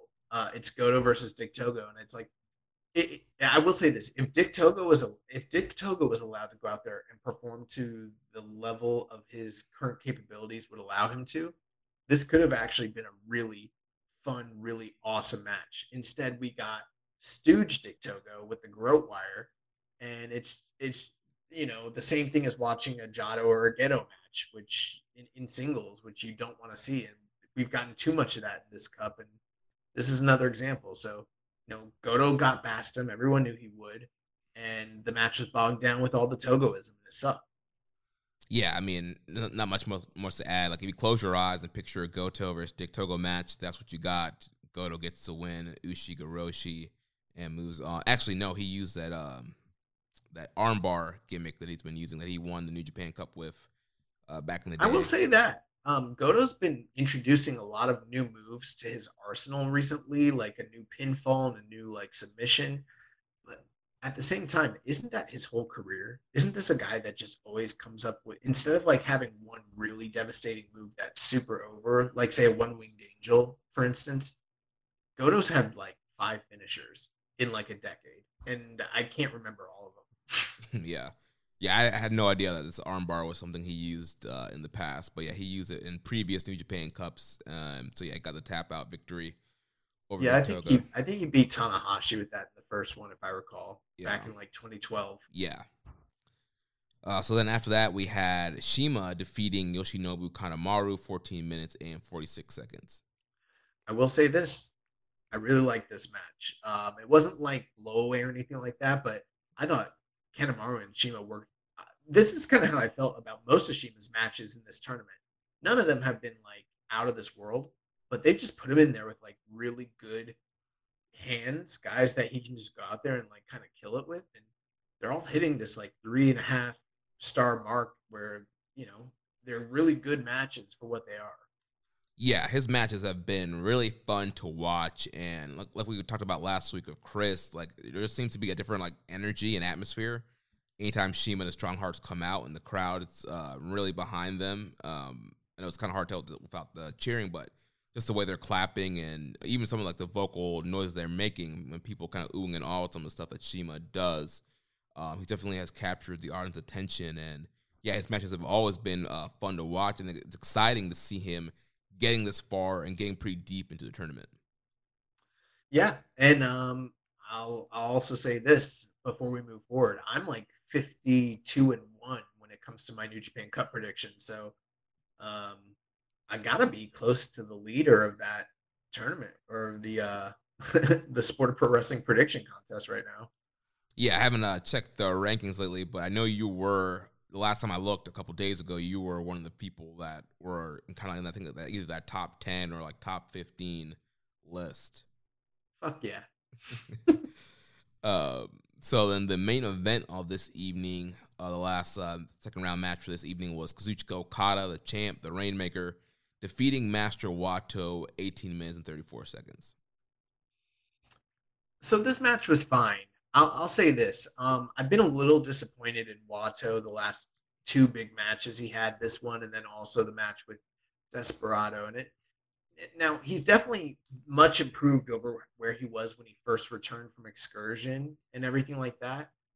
But that's two really, really big opportunities. And I mean, he's not he's not like wrestling like say a dope like if you put Doki in these spots, he would have fucking killed it. You know what I'm saying? Right, he would have jacked Okada up. Right, but instead there's sort of like a complacency, I think, to to the match. And one thing I noticed was, um, I do think Wato tried hard. And if you want my hot take, I don't think this match was much different from De- the Desperado match. Mm. Other other than obviously the Desperado match had a really really incredible finish, but you know Okada gave a lot to Des or to Wato just like he did Desperado. But the difference was the crowd fell completely silent for everything Wato did, and the crowd was living and breathing with Desperado earlier in the tournament. And I think a lot of that just comes down to like credibility and believability. I don't think it's all down to Wato not, you know, having it or not like performing to the best of his abilities. But I kind of noticed as the match continued and the the crowd just got quieter and quieter that his confidence just diminished even more so as the match went on. And uh, I felt bad for the guy because I felt like he was wrestling fine, not like blow away, but he was wrestling fine. But nobody believed Blue Hair Wato was going to beat Okada, like nobody. And that's kind of the issue with a tournament like this, with the way it's laid out. Right, especially you know coming to the second round. This should not be a second round matchup, and especially a uh, a main event of a show here. Uh, for me, I don't know. I kind of felt like Okada was kind of sleepwalking his way uh, through this match. Like, yeah, um, like also he, he was wrestling. You know, everything was mechanics were fine. There was no botches or anything, but I didn't feel like he was going all out. Like I felt in the Despy match, he was was uh, a different level. He was going all out. He was you know giving that traditional New Japan Okada main event style and here, he just kind of sleepwalking his way through, kind of going through the motions, and you know, just had a, a fine like gentleman's three style matchup here with Wato. Yeah, yeah. I mean, I I can't, and then I have to imagine the crowd, them not reacting. You know, as a performer, I'm sure he feeds off that too. Yeah. You know, um, one thing I will say though, um, you said that this shouldn't be a second round match, and I agree with you the one thing that would have made it something where it's like, oh, Gedo was brilliant in booking this is if Wato had stepped outside of his comfort zone and really given this guy a match that people could talk about afterwards. You know what I mean? Because then you're right. like, oh, they're giving guys fresh opportunities and they're making the most of it. And you know that kind of like, for instance, uh, Hiromu, the first time he was in the New Japan Cup, we were just raving about all the awesome matches he was having during that tournament two years ago you didn't you didn't get this get that with Wato here, you know. Right, yeah, he's been given these opportunities, like you mentioned, has has just not been knocking them out of the park. Like he's, his wrestling is fine; he's, got, he's gotten better from his debut. But yeah, you're you're you're, you're handed over here a main event with the world champ, with Okada, the, the Golden Boy, and you're you know nobody is talking about this match at all, at all, except for us. Yeah. Uh, so we did have a couple questions here. Uh, the Dark Soldier asked Okada. He said Okada straight up punked out Wato, not covering him, and basically saying, "I expected better. He's supposed to be a babyface. What an asshole." I don't even know what he's talking about. Did he not cover him at some point? Um, I'm trying to remember the finish of the match here. Did he like put his foot on him? I can't remember now exactly. Dude, I don't remember. I yeah, I don't remember the finish exactly how he he pinned him here, but I'm sure it was something that was disrespectful. um, and then uh, Ethan Black here has a, a, joke question. He says, since Okada beat Desperado and Wato, does he get a shot at their titles? Too tall. uh, uh, so let's uh, move on here to night five. So we once again had uh, some more second round matches here. Four matches this night. So the first match we had Yoshihashi defeating Kosei Fujita, nine minutes and 20 seconds. Good match. Fujita, you know, did as much as could be expected from a young lion, as green as he is at, you know, nine minutes in a New Japan Cup. Yoshihashi got him out of there. Yeah, nothing much more to add there. I thought Fujita uh, looked good and, you know, good win here for Yoshihashi. So uh, following that, we had Tetsuya Naito defeating Gedo at 14 minutes and 18 seconds. This went far, far too long. Very similar to what I said earlier about the uh, Dick Togo match, but it's even worse because it's Gedo and Naito. And uh, yeah, I, I this is this is probably the worst match of the tournament, maybe, or if not one of them. Yeah, this went way, way too long, especially for the style of match that Gedo wrestles, where it's a lot of him talking. There's a lot of shenanigans. There's a lot of ref bumps. There's a lot of you know trying to get the brass knuckles and low blows and interference and all that stuff and all that just for you know Naito to have to try and overcome him when it's like we all know Naito's going to win. Make it uh, quick and painless, but they didn't do that here. Went through all the the dog and pony show, and then Naito eventually uh, beat Gedo. So uh, following that, we had in some main event spot, we had Jeff Cobb defeating my man Satoshi Kojima, 15 minutes and 36 seconds. This was fine. Um, this is probably the match of the night. I would have probably gone like three and a half on it. um, they've been giving Jeff Cobb quite an awesome run through the tournament. Um, and I felt like Kojima, uh, you know, did everything in his power to really have a good, compelling match with Cobb. Um, I feel like I've seen them wrestle before and had a bet. Maybe like in last year's New Japan Cup, they had a, I think they might have had a better match, but this one was. Uh, and didn't they just wrestle recently too? Uh, I'm trying to remember. No, that was Kojima. And O-Khan. Yeah. Yeah, but in either case, um, I liked the finish where you know Kojima's you know, you know setting up the lariat and everything like that, and kind of getting people to sort of second guess whether or not he could pull the upset on Cobb. But uh, you know, unfortunately, Cobb you know puts him away. Uh, very very awkward tour of the islands. I think I don't know what the miscommunication was there, but um, you know they went out there. They had a match. I I don't think it was blowaway or anything, but uh, it's you know probably the match of the night, I guess. Yeah, I also went three and a half on this match. I thought Kojima uh, looked really good here, and was uh, bringing it to Cobb. It was his uh, he did a nasty DT to Cobb on the apron, um, and Cobb like spiked himself, looked really good for uh, for that. Um, yeah, uh, Kojima was kind of bringing it to Cobb, and we hadn't had any upset yet. So, like you mentioned, um, it was kind of could be believable that an upset could happen. And Kojima was going for that uh, big lariat towards the end there. And like you mentioned, Cobb caught him, but he caught him awkwardly, but still was able to hit him with the uh, tour of the islands and, and, get the win here. So then the main event of the show, last second round match for this show, was the ace Hiroshi Tanahashi defeating Bad Luck Fale with Chase Owens at 15 minutes and one second. And something that did happen on one of the preview matches uh, was Fale hitting a drop kick to Tanahashi's knee uh, which was kind of the story here of this match with uh, Fale targeting the damaged knee of Tanahashi. Oh no! Someone picks a body part of Hiroshi Tanahashi and, and uh, exploits it. I've never seen that before. Literally, it doesn't matter what you target. Neck, uh, that's a good target. Knees, great targets. Biceps, go for it. Back, sure. like I, this guy doesn't have any part of his body that's not like in bad shape, you know? Right but um, this is the one black mark uh, on my uh, prediction contest because you know I got too cute with it, and I figured someone's got to get upset, and I figured there's no way they're gonna do Tanahashi and you know Naito on the third round of the tournament or whatever, but I was wrong. and uh, it doesn't matter how good Bad Luck Fale's uh, dojo show is or how much weight he's lost or how much this tournament probably needed a, a big surprise upset. He was not able to take out Tanahashi's knees. He was not able to overwhelm him with battering offense. And ultimately, Tanahashi was able to get past Bad Luck Fale once again, 15 minutes, one second.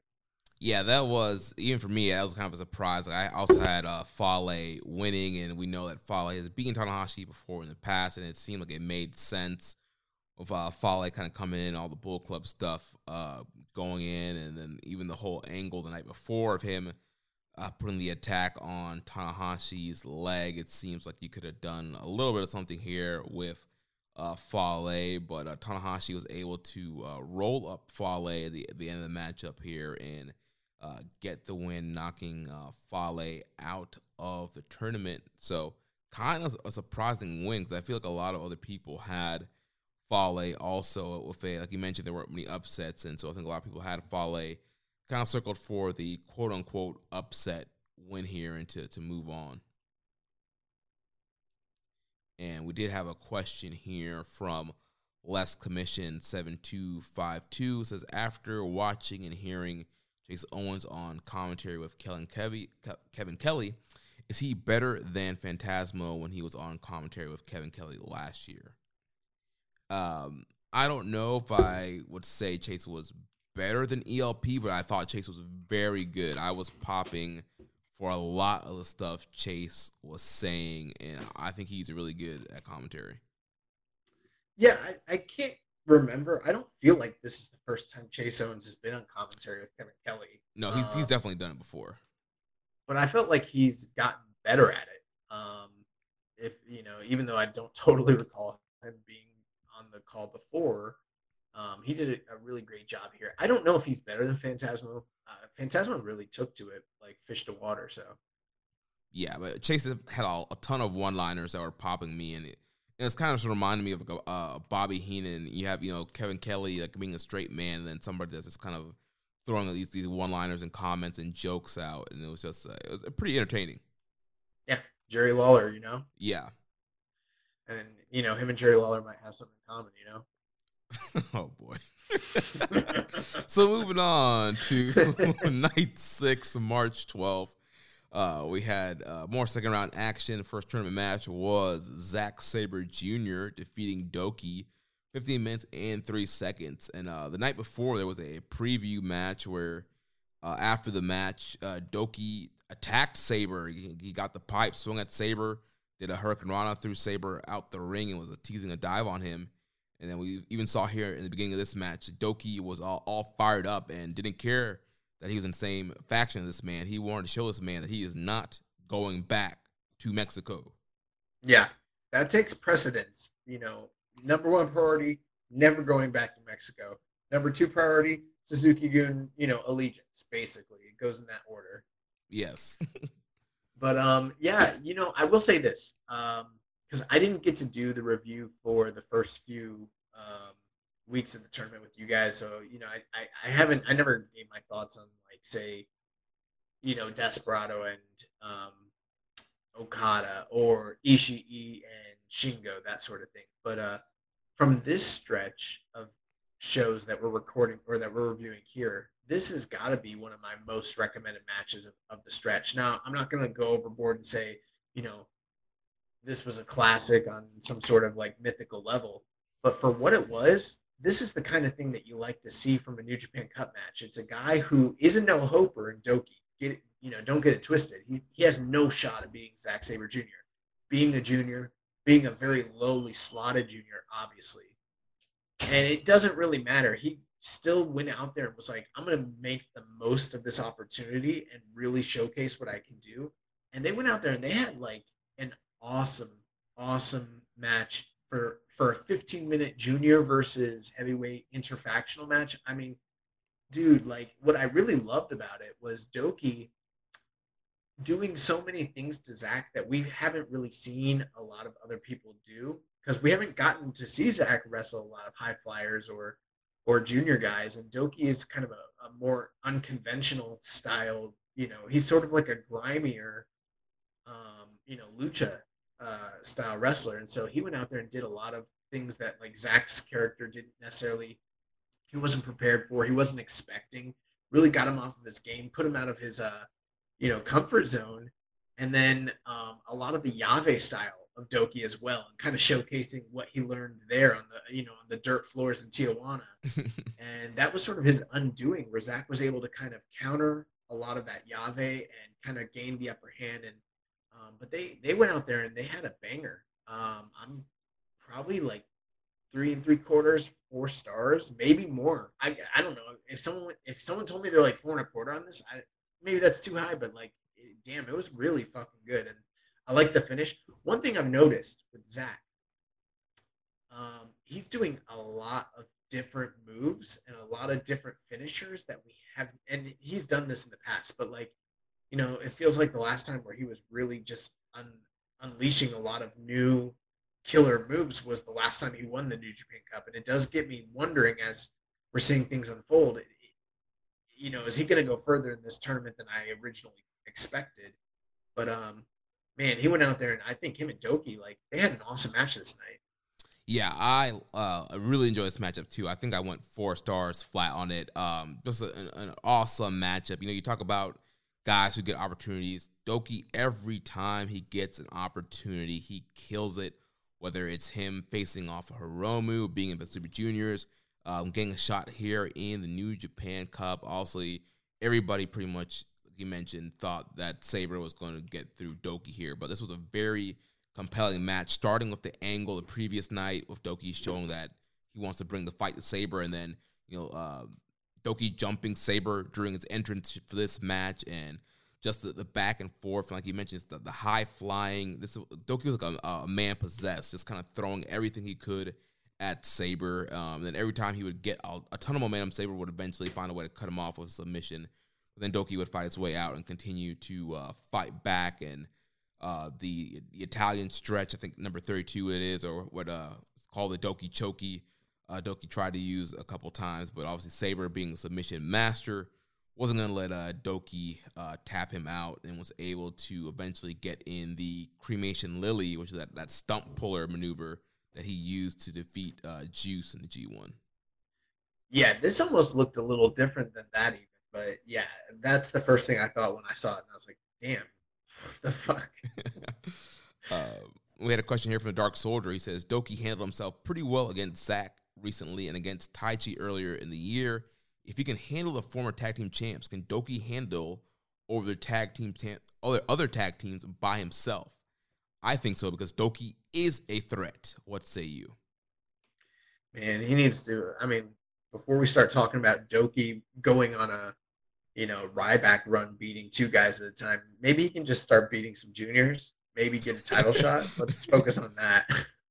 Yeah, let, yeah. Let's get him a, a big uh, singles win here first. I don't need Brodus Clay DOUKI. I just need like top of the junior card DOUKI. You know? right.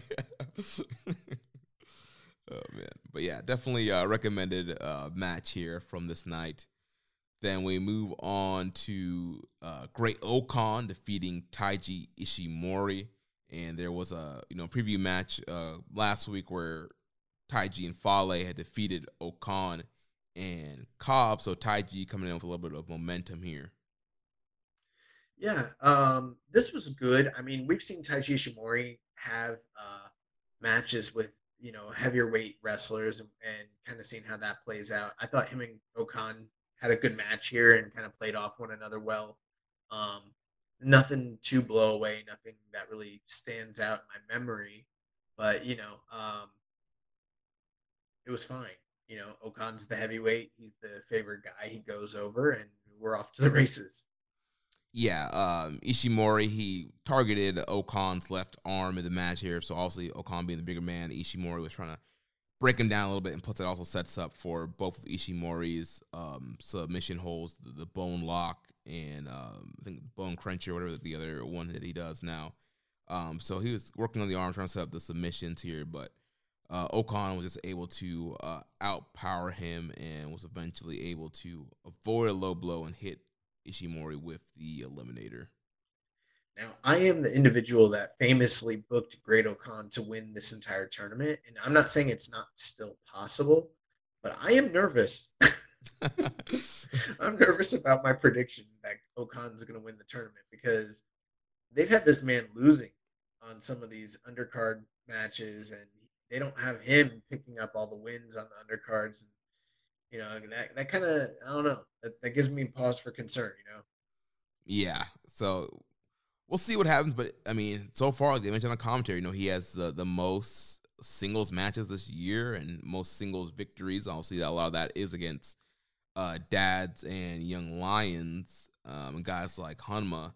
But you know, he he's on a hot streak right now as far as singles matches. Well, I didn't like that they had him lose on some of the undercards, and put my prediction put my prediction aside.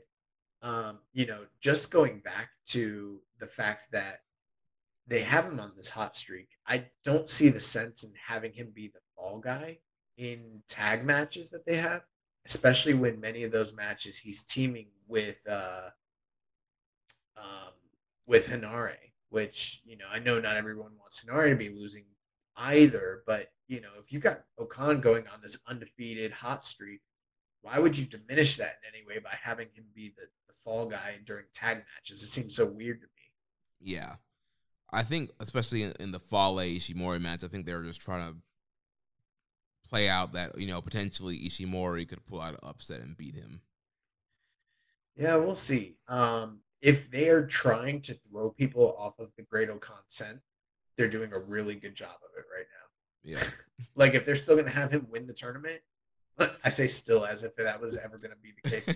but but uh, if that's what they're trying to do and they want people to not expect it, they're they're killing it.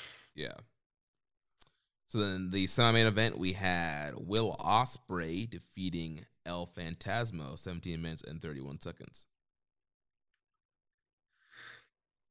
This is my hot take, Jeremy. I know you're going to disagree with me. I didn't love this match. I uh now let's be very clear here.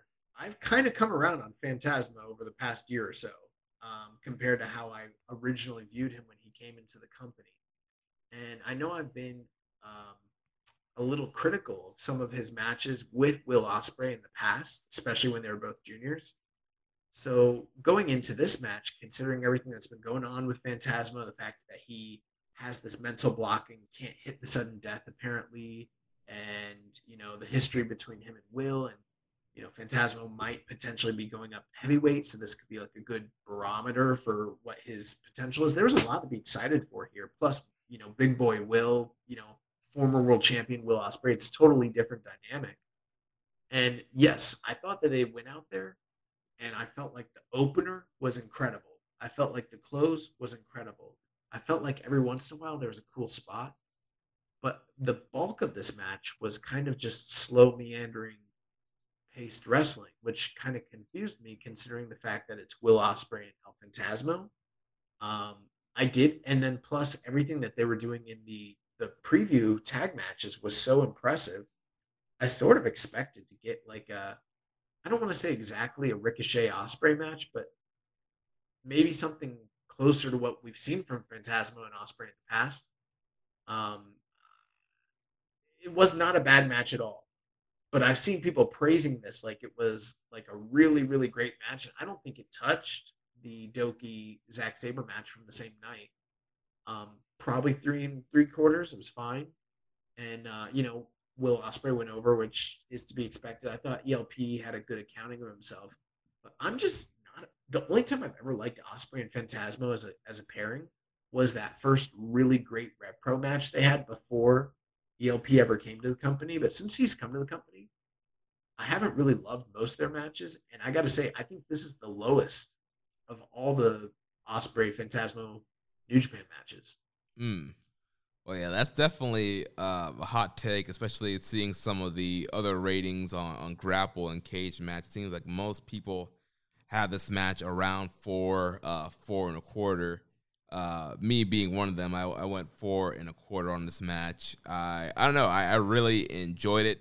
Um, to me, I thought it was uh, fast paced. Also, there, there was a ton of flips, a ton of cool spots that continue the story of Phantasmo uh, not being able to hit the sudden death and kind of losing his confidence, and so kind of having to go to all the other tricks in his book to try and beat Ospreay until you get to the very end where he finally rebuilds confidence that he's going to throw a super kick, but Ospreay cuts him off at the last second with the hidden blade and uh, gets a win. But I don't know. There's a lot to me. There's a lot of cool spots, a lot of cool counters, a lot of back and forth, uh, a lot of cool that looked really cool here. And I don't know. I, I really enjoy the match.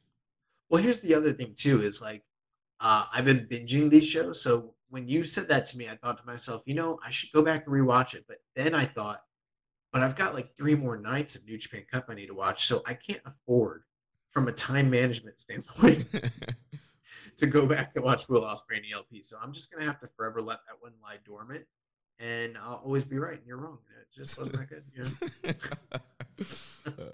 know? Well, then the uh, main event here, we had Sanada defeating Aaron Henare 25 minutes and 7 seconds.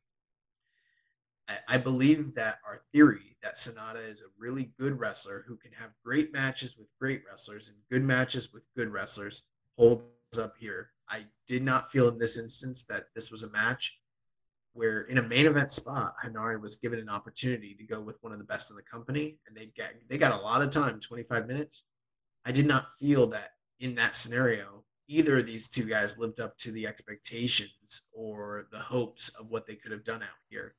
Um, this did not give me, watching this, a lot of uh, confidence in a Sanada U.S. title run.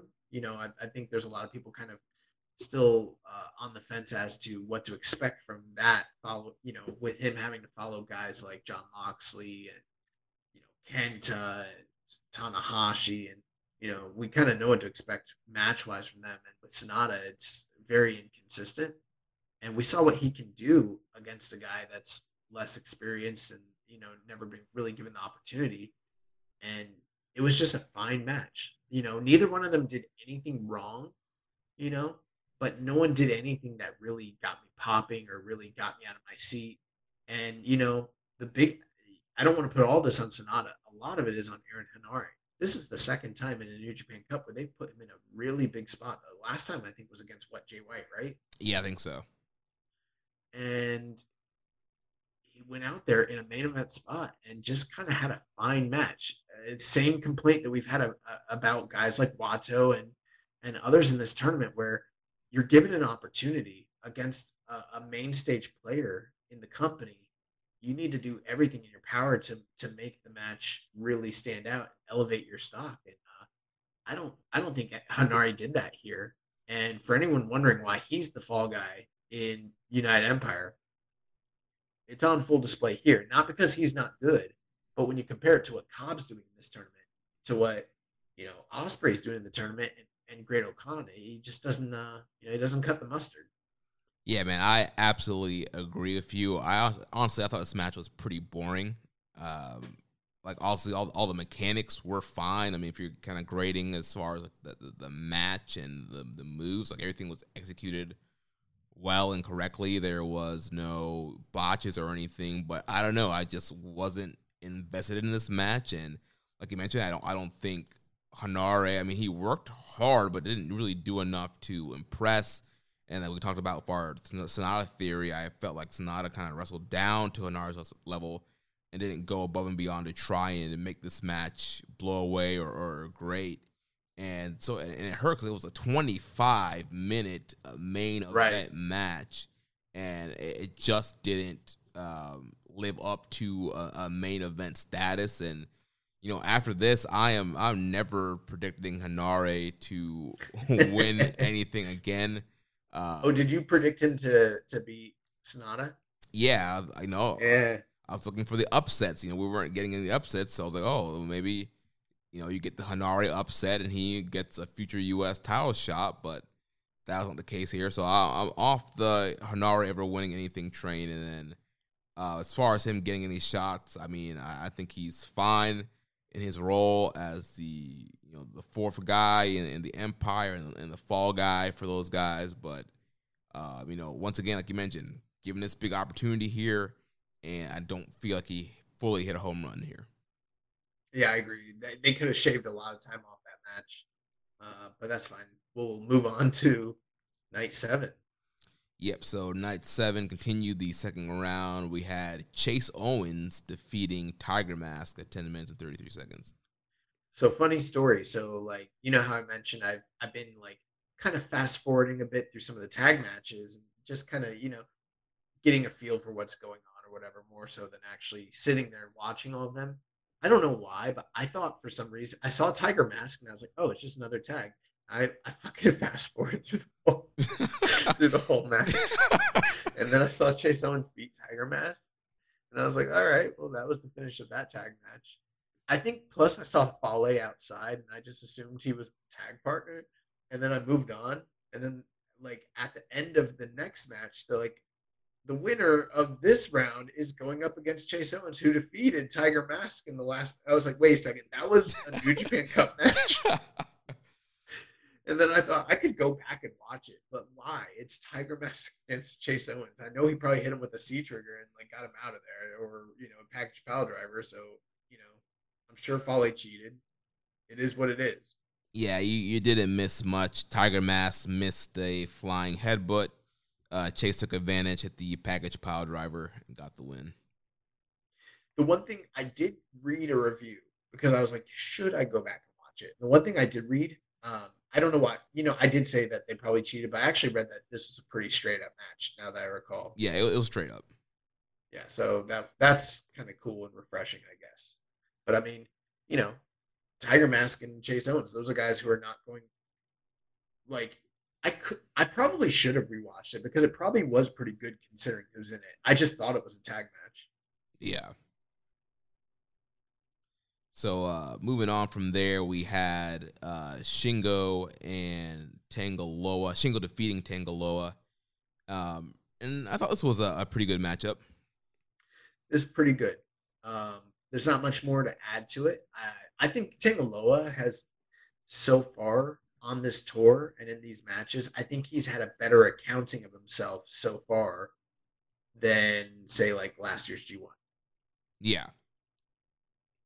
And you know, the funny thing is with uh Tanga Loa, I don't even remember that interview a while back where he talked about I think it was on Jericho's podcast. He wants to be a junior. Yeah, he wants to be a junior. And you look at the way he's been wrestling lately. He's been like, hitting Hurricanranas and these high indies and like just doing some That- that- That's what I meant when I said he's had a better accounting. I know he only had this one match, but he's also been on the undercard tags, and I've kind of stopped and watched some of them just because of the angle and everything. Mhm. And uh, yeah, I, I noticed he's doing a lot more high flying, high impact moves, and I'm like, nice, junior, junior Ta- Tanga Loa. That's what I like to see.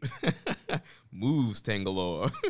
Yeah, this man, this man does flips now. It's nice. yeah. So I mean, there's this kind of a little power exchange here, and uh, Shingo having to work to kind of knock off uh, Tanga Loa, but uh, eventually he uh, got him up for the last of the dragon and uh, put him away. Enjoy all your favorite sports like never before at BetMGM. Sign up using code CHAMPION and receive up to $1,500 back in bonus bets if you don't win your first bet. When you register with BetMGM, you'll get instant access to a variety of parlay selection features, live betting options, and the best daily promotions in the business. And with BetMGM at your fingertips, every play and every game matters more than ever. Remember to use code CHAMPION and receive up to $1,500 back in bonus bets if you don't win your first bet. Place your money line, prop, or parlay bets with the king of sportsbooks today. BetMGM and GameSense remind you to play responsibly. See BetMGM.com for terms. 21 plus only. Virginia only. New customer offer. Subject to eligibility requirements. Rewards are non withdrawable bonus bets that expire in seven days. Gambling problem? Call 1 800 Gambler. Promotion. Promotional offer not available in Washington, D.C. Say goodbye to your credit card rewards. Greedy corporate mega stores, led by Walmart and Target, are pushing for a law in Congress to take away your hard earned cash back and travel points to line their pockets. The Durbin Marshall credit card bill would enact harmful credit card routing mandates that would end credit card rewards as we know it. If you love your credit card rewards, tell your lawmakers hands off my rewards. Tell them to oppose the Durbin Marshall credit card bill. Yep. And as this match ended, it kind of just automatically started shifting into the next match, which is one of the more anticipated showdowns of the tournament, as we got an all Bullet Club uh, interfactional match between Evil with Dick Togo versus Tama Tonga with Jado. Yeah, so this was the the matchup that you know I think a lot of people are looking looking toward just because of everything that's been happening with this whole Bullet Club storyline and Jay versus Jay or Tama and where does Evil kind of fit into all this. Well, I think it was made uh pretty clear here that uh Evil was at least uh, on Jay White's side or at least against Tama Tonga at first and we saw these guys have a match in the G1 and Evil used all the shenanigans to uh to beat Tama Tonga. And uh, you know, similar here. So we got, you know, Bayface, Tama Tonga all all fired up and um, you know, he was kind of taking it here to to Evil and didn't really seem to be looking for Bull Club Brotherhood. Yeah, uh, he went out there pretty fired up. So you know, um, I don't listen to his podcast necessarily. I, I haven't listened to many of his interviews, so I don't know what the full like thought process was for the Tama Tonga character going into this match. But yeah, he wrestled Evil not like a guy that was like sort of on the fence. Are you with me? Are you not? Like he just was like, "Fuck it, I don't give a fuck who's with me." You know, it's New Japan Cup, run it, get these hands. And um, I really I appreciated that. That's one thing I will say. Um, we've gone through our ups and downs on this podcast when it comes to Tama Tonga. There have been times where we've been super high on him and then disappointed and then high again and then low and it's been all over the place over the years. But this was like the most exciting I think Tama Tonga as a singles competitor has looked ever.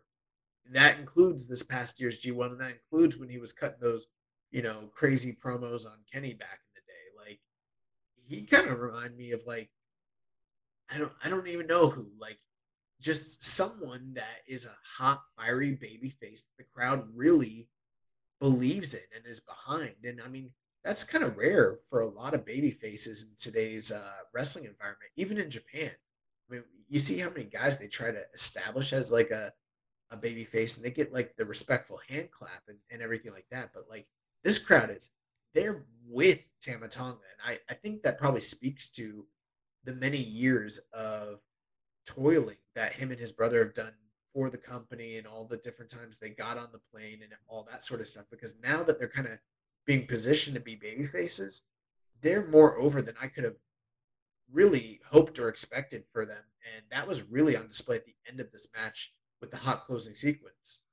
Yeah, this crowd was super behind Tama Tonga, and also I'm not sure how aware they are what's happening. I know that the Japanese media has been kind of publishing stories and kind of keeping updated on what's been happening with um, Jay and Tama here in the States. But yeah, they're definitely behind Tama here. I thought Tama, he really kind of set this up with the work he did in the G1 and just having yeah. those uh, really fiery bay face matches and, uh, you know, beating Okada and eventually having that, that rematch with Okada um, at uh, Power Struggle. So he had a, a, lot of good stuff there to kind of establish this kind of new style that he could be wrestling. And yeah, I thought he he looked really good here in this match. Had a ton of fire. Um, you know, he eventually hits the the gun stun, which got like a big like kind of gasp from the crowd because they thought that you know Tama was going to get the kind of big win here. But then uh, I thought he won when he hit that. I was like, oh shit, he did it.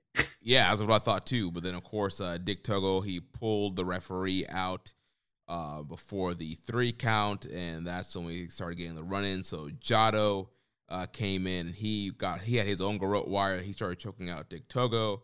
Then Sho and Yujiro came out and they started beating up uh, Jado.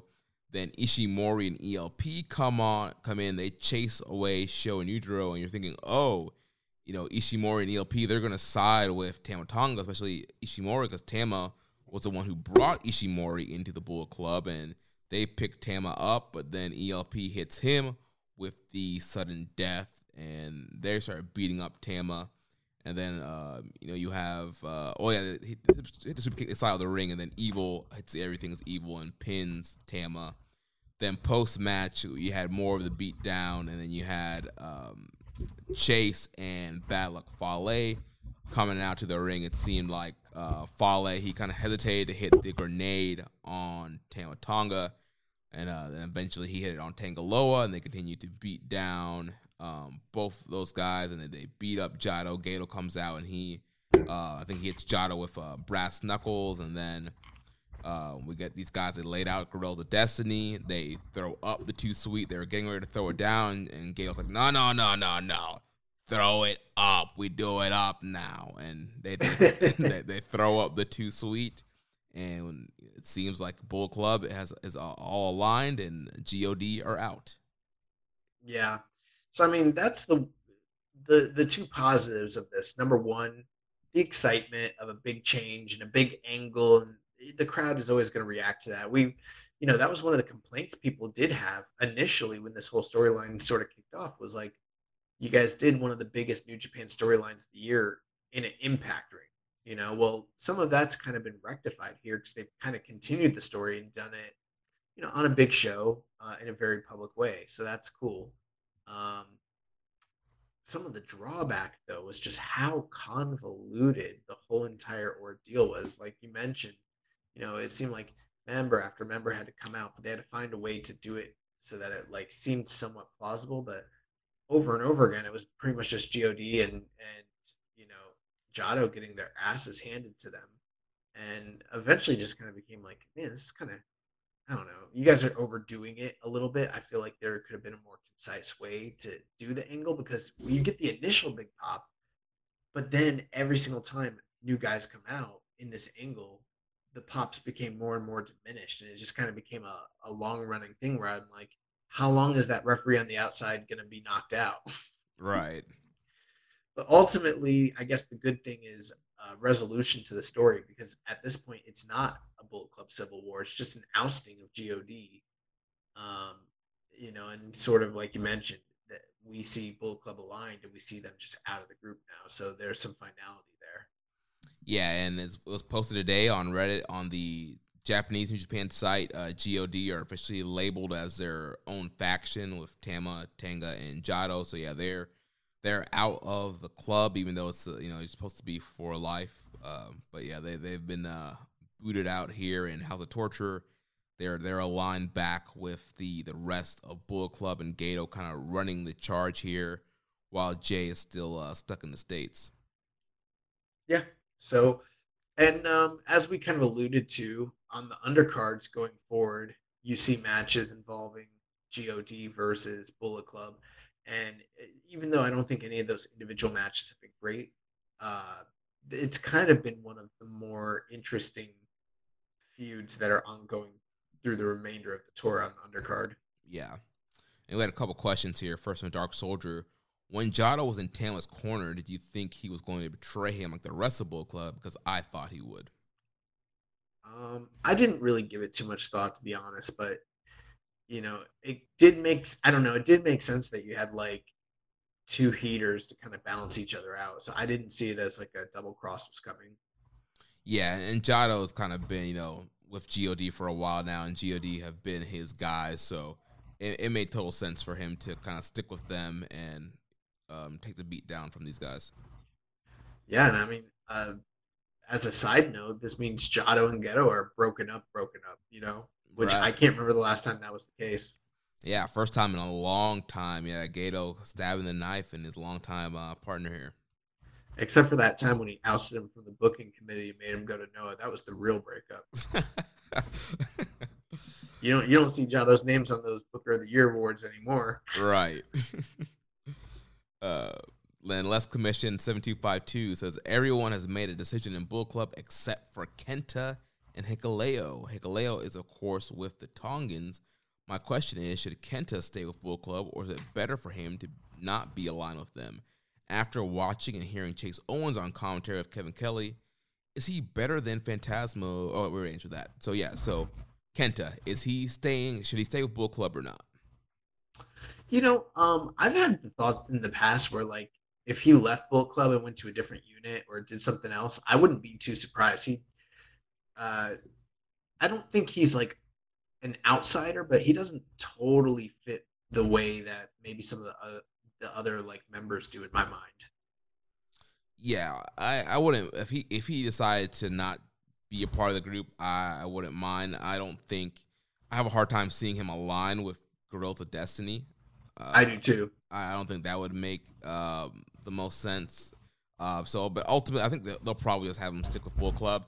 Now, he mentioned that Hikuleo is with the Tongans. I don't know if that is for sure. I mean, we would have thought that yeah, bad luck. Either.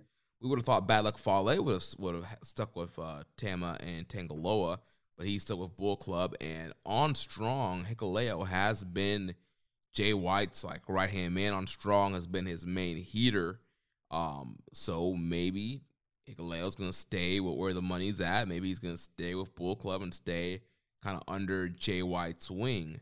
Um, so we ha- we haven't well, seen Hikuleo in Japan since the pandemic. So once he gets in, also that'll be interesting to see where he where he ends up going. Will you be mad if on Sunday night after Clark Connors loses? No, actually, I'm, I'm getting the matches mixed up.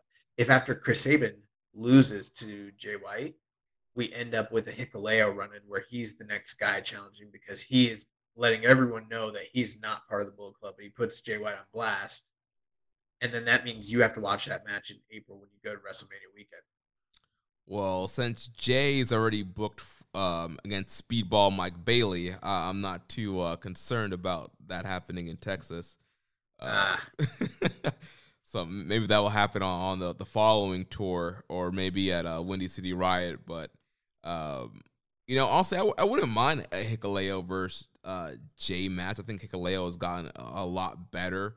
Uh, I think it would be an interesting matchup, and it would, it would, add more intrigue to stuff here in the states uh, of what's going on with Bull Club. Well, last note: Evil defeats Tama Tonga, which means we get more Togoism for the remainder of the tournament as long as he stays in. Yep, unfortunately. Well, it takes us to our main event of this evening. We had Hiromu Takahashi defeating Minoru Suzuki 19 minutes and 33 seconds. Boy, oh boy, what a match. Hot take. I like this match better than that famous Go Shiozaki versus Nakajima match that happened at the end of this past year. Mm. Um, you know, I didn't count, but this this might be the most choppingest match I've ever seen.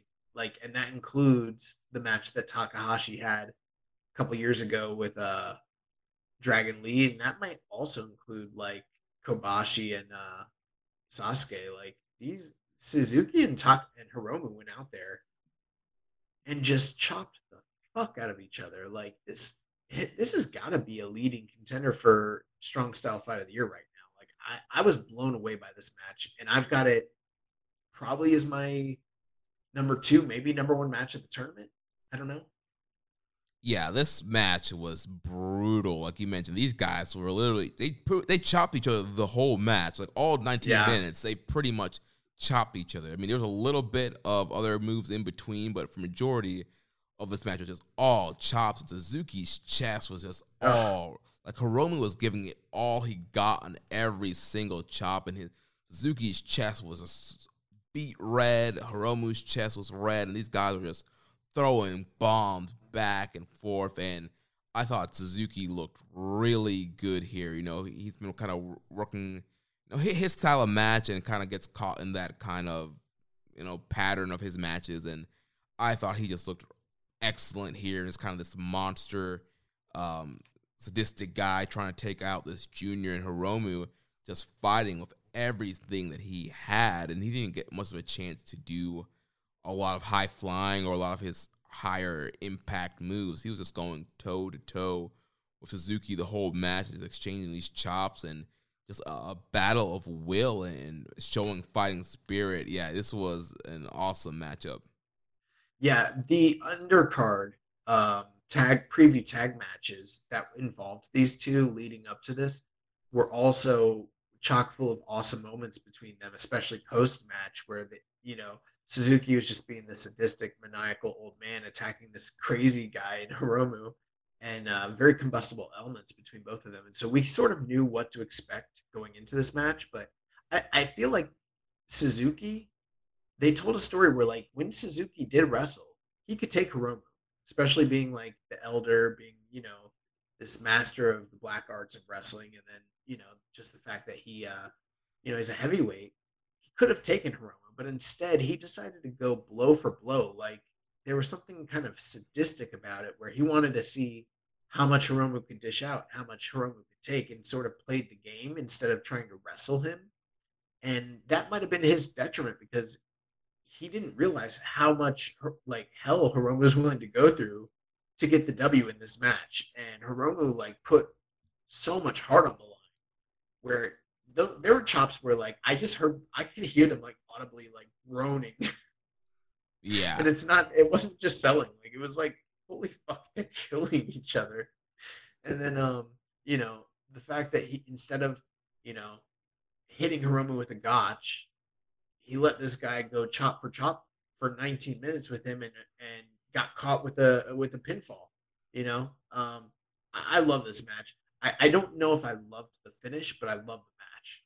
Yeah, the finish was a, a little bit clunky with uh, Hiromu getting that that roll up towards the end there, but besides that, yeah, this the, the whole match it was a great matchup. The, definitely the, the best matchup um, on this night, and like you mentioned, a, a top contender for uh, match of the whole tournament, match of the month.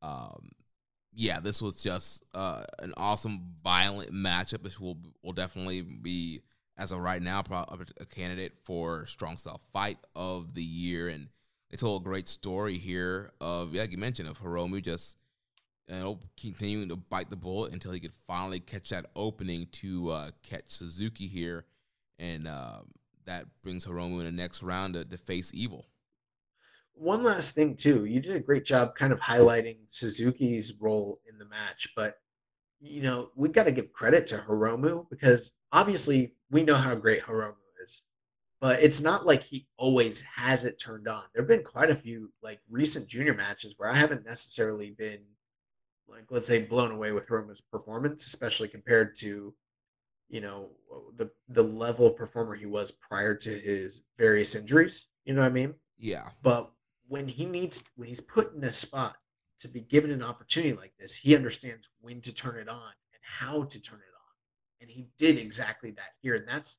the kind of thing that's missing from some of the guys we talked about in this tournament so far that were given their own opportunities, but they didn't go out there and have a fucking banger like Hiromu and Suzuki did, you know? Right, yeah. Hiromu made the most of this, this opportunity. It's very similar, like you mentioned, you know, two years ago when he was in the New Japan Cup when they came back um, from the break in the pandemic, and he was out there having bangers with Honma and Ishii. Yeah. Um, and just having all these really good matches in that tournament, and that's you know what we got here with Hiromu. We had this awesome uh, banger here with Suzuki, and you know he is set up now to potentially maybe even go deep in this tournament. You know, last time he fought Evil, it was for the title. It was Evil's best defense, and uh, maybe he gets the win back here. Pulls an upset on Evil. Uh, but yeah, he's set in a position for a really big uh, kind of a little push here, and I, I, think it's good to do something different with Hiromu right now. You know, you, you can't just have Agreed. him do the same thing of chasing the title, winning Wrestle Super Junior, going to Wrestle Kingdom, either winning or losing the title at Wrestle Kingdom. Like he needs to do something different now, and so I think this is a kind of a good thing for him getting that win over Suzuki. And with that win, you know, potentially and also too with Evil being a never champion, if he can, can, beat Evil, then you could do a never title match with Evil and Hiromu, and then start transferring Hiromu into more open weight programs throughout the year. Yeah, I completely agree with that. All right, so that takes us now to night eight on the 14th. Oh, one last thing. Yeah. A lot of people are calling that an upset, and I guess in a way it is, but if you listened to this podcast last week, you knew who to, you know, listen to when they told you who was going over in that one. Yeah, even even two weeks ago, the the bigger preview that we did. I mean, that's what I meant. Two weeks ago, yeah, we we all had um, Hiromu circled, and if you, you look at a calendar, you, you would have known that that had to be the move here with Suzuki getting ready to come to the states for Mania weekend and Windy City Riot. Eventually, he needed to get out of there uh, and, and get ready for the dates that he has coming up. So it, it made a ton of sense for Hiromu to, get the upset and uh, knock Suzuki out here. So now we move on to uh, night eight on the 14th. We only had two tournament matches this night. This kicked off the third round. So in the semi-main event spot, we had CIMA defeating Hiroki Goto yeah, this was one where I was kind of surprised. I heard a lot of different journalists and fans uh, predicting Goto to go over CIMA here, and you know, for my money, a guy that's an outsider and the leader of a organization and a group like the Strong Hearts, I don't think, and you know, a bona fide legend of Puroresu, he's not going to go into a tournament like this unless he's getting some sort of preferential booking. And the very fact that potential of a CIMA Okada match is kind of looming out there. And it seems that during this tournament, they've been especially inclined to do as big of matches as possible so as to draw as much as they possibly can, it seems like. It just seems so um, likely to me that CIMA and Okada would be the next match. But you heard a lot of people talking about Goto being the guy to beat CIMA and kind of put his uh his little New Japan Cup run on, you know, to, to kaput here. And I I was surprised to see that. But um, as far as the match goes, CIMA went out there and had a, again, copy and paste what I said earlier. He's been wrestling good, competent, you know, compelling guys and having fun, energetic three and a half star matches. And I think that's what him and Goto did here again. Yeah, I really enjoyed this uh, Goto match here, and um, I I think like uh, a lot of pundits um, kind of sometimes maybe they they forget some of the the runs that outsiders have in the company. When you look at some of the outsiders they bring in tournaments, usually they, they can go pretty far in these tournaments to pick up a lot of wins if it's like a G one. Um, and so yeah, I was happy to see CIMA get the win here. Like we've talked about for the last couple of weeks, uh, you know, he was the only outsider and you know the one kind of hope for something, uh, some different matchups in this tournament. And so yeah, I really enjoyed this uh, Goto match and I can understand why people think thought Goto might win because he is a, a champion. He is Mister New Japan Cup, but uh, CIMA was the right call here, and and they got me towards the end of this match here because there was a spot where Yeah. Goto he hits the Ushi Goroshi and CIMA kicks out, and I was like, oh. And then he goes for that armbar thing, and CIMA escapes, and then CIMA just hits this flurry and hits the hits uh, double like springboard meteoras to Goto and gets a win. And I was like, all right, that was a cool finish, really fun matchup here, and CIMA has just been one of the most fun guys to watch of this whole thing. Yeah, totally agreed. And you know, I was excited at the end of that because then that led right into the next match, Okada versus Taichi, and I, I'm like, well, I feel like I know where we're heading with this one, so that's awesome. Um, but speaking of Okada Taichi, we got uh, Taichi out here, full Miho Abe, full you know um, theatrical entrance, and he had his game face on. Taichi did. Um, th- there was no sense of the guy from like 2017, 2018 uh, Taichi that we've known. This was big match, G1 level Taichi who went out there with Okada, and I thought that they tore the house down. Like I thought they really had an awesome banger. I'm probably like four and a quarter on this, and um, this is probably, in my estimation, one of the better Taichi singles outings that I can ever recall in New Japan. And I feel like if if this was the guy that we got every time he stepped through the ropes, he could potentially be one of my favorite guys. You know, um, we see we see a lot of what he did in this match sprinkled into his matches, but if he just like fully leaned into the all Japan influenced roots that he has, the way he did here, and just drops people on their heads and just back fist people, and you know does all these cool kicks, um, I'd be all in on Taichi. Uh, you know, not for nothing, Okada's done had two matches now in this tournament. Uh, this one and then the Desperado match where he's gotten two different guys from Suzuki Gun, kind of looking much better on the way out losing than they did going in. Yeah, I thought this match was great. Also, I also went uh, four and a quarter. I thought, yeah, Taichi was really motivated here and had a, a great uh, back and forth here with Okada. And, you know, I think we've kind of been seeing this kind of slow shift into more of the serious, kind of that all Japan style influence, like you mentioned, of Taichi coming out. And I think, especially now that he's it seems like he's going to be doing more single stuff and seems like the Tekkers aren't going to be back together for a while. Uh, we have been seeing this more kind of slowly come out, more serious, more uh, Kawada kicks, more axe bombers, more dangerous uh, back Yeah. suplexes. And we saw, you know, it turned up here in this Okada match and it was just so uh, dope to see and really taking it to um, Okada here. Even he was he was hitting his kind of like his own version of like rainmakers on Okada at one point in the match, and uh, Uh, Okada hit him with the last ride. yeah. Uh, so yeah, these Yeah, guys are There's a lot of really great stuff in this match. yeah stealing each other's finishers and all that stuff, but um, eventually came down to the end where um, Okada does hit him with the rainmaker and gets the win and advances on. Yeah, and that sets up a fourth round showdown between Okada and Shima, which is a first time ever match and uh, kind of a dream match. So that's a that's a big one, and we'll you know we're gonna keep our eyes on that one as it comes up. Yeah.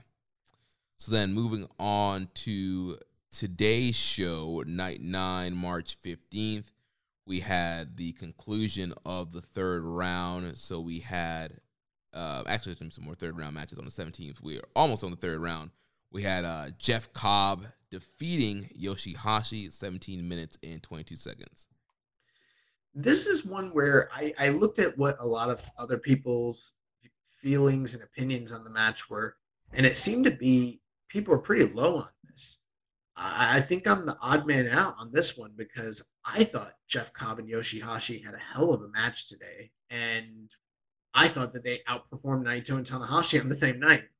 Um, Well, I- I was just about to say, hot take. Yeah, I, I enjoy this match way more than Tanahashi and Naito. I thought these guys had a really good matchup here. I thought Yoshihashi showed a, a ton of fire here, and you know the crowd they're they're, Yeah. look- they're looking for the upset. I felt they were behind Yoshihashi, and he was just giving a lot of offense to Cobb, and Cobb was kind of scrambling to uh, put Yeah. away Yoshihashi.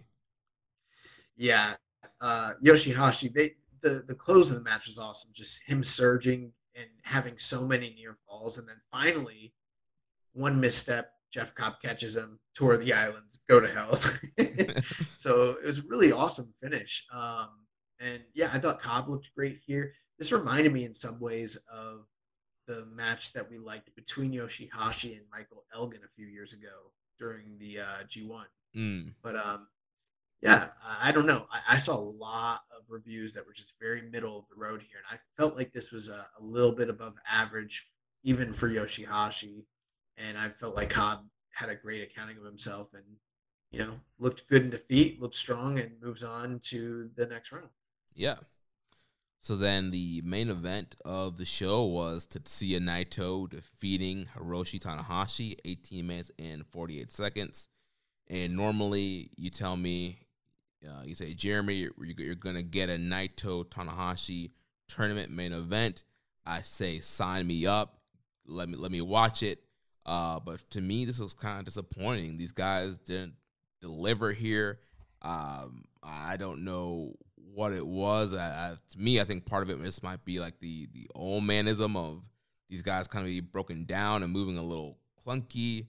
Um, but yeah, this is not the the high caliber stuff that we're used to when these guys are in the main event.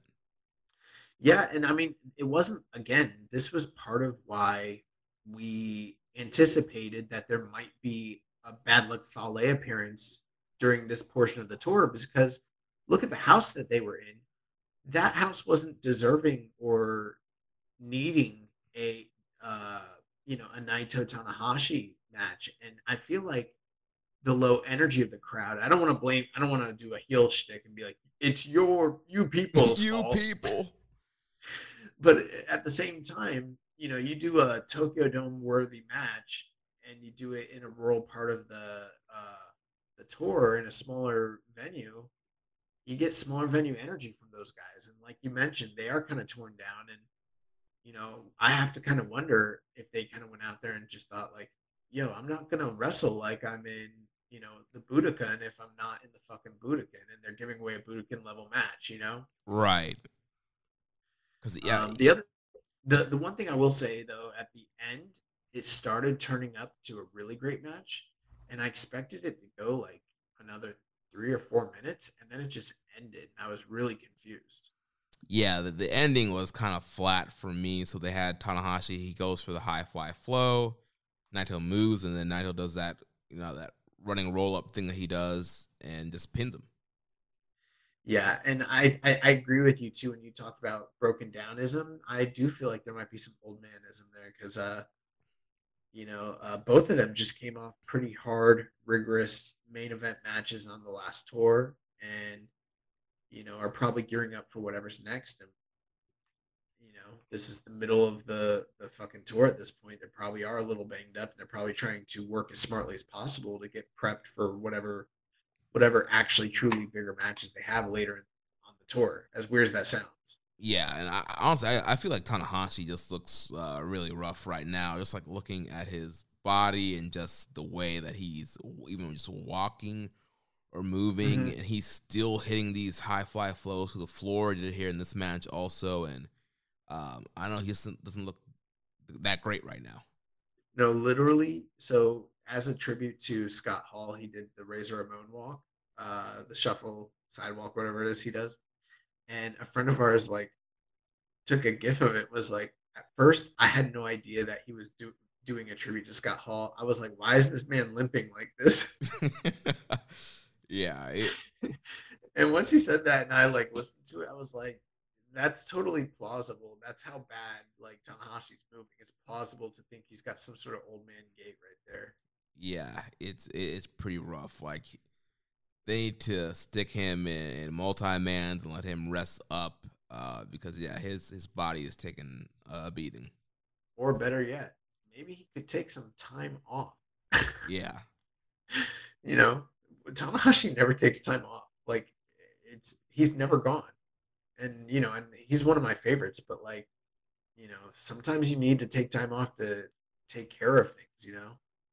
Yeah, rejuvenate. Yeah, get get the body right, get the mind right, and then kind of refresh. I think he could definitely use that. And I, I don't think at this point of where the company is at, adding Tanahashi to certain undercards is going to make that big of a difference in the house.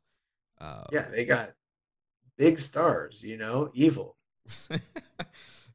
the the newly you know reunited Bullet Club. Yeah. Um, Sho. well, that's gonna do it for our review of this portion of the New Japan Cup, but we've still got a few nights remaining for the rest of the tournament.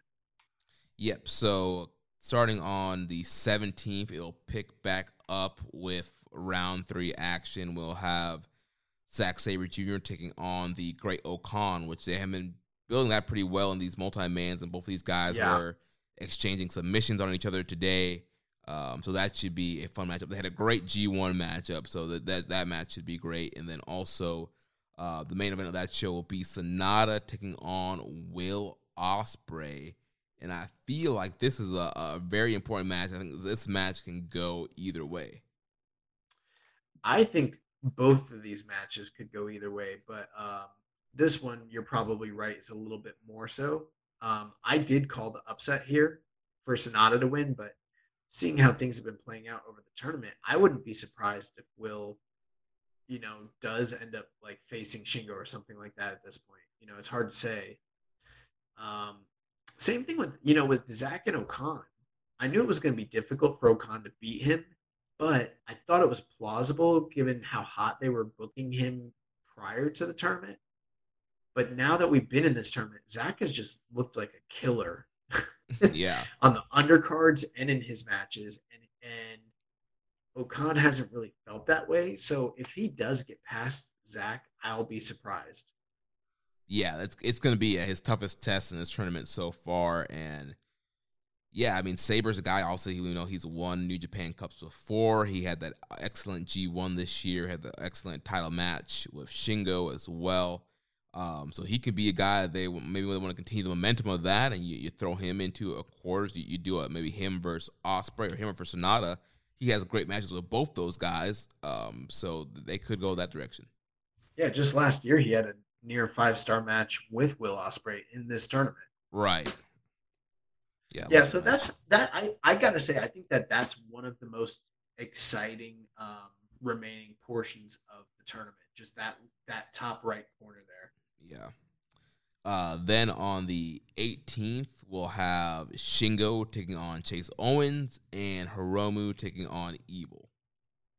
So this is one where I'm not uh, as as much looking forward to the outcome or to the actual matches themselves, but um, you know it is very intriguing to see getting um, a, a Shingo Evil match, or are we getting a Hiromu Shingo match. I don't believe that Chase Owens is going to pull an upset on Shingo here, and if he did, I, I I don't know. I would just call that into question because I feel like there's been much better upsets they could have already done as opposed to that one.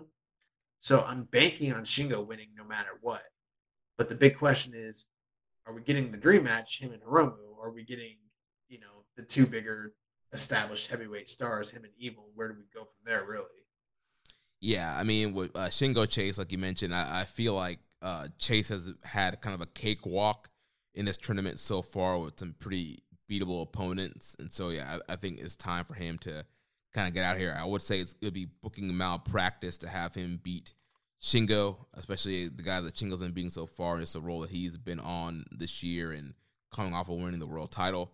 Uh, yeah, Shingo should beat him pretty easily yeah, the, the big intrigue is going to be this main event with Hiromu and Evil. We are just one step away from my prediction of having Shingo and Hiromu. I think Shingo and Hiromu will be such an intriguing matchup. I think it's the matchup this tournament needs to, to get a little buzz and some excitement uh, happening here. And also, I think, like I mentioned earlier, it's the best trajectory for Hiromu's future.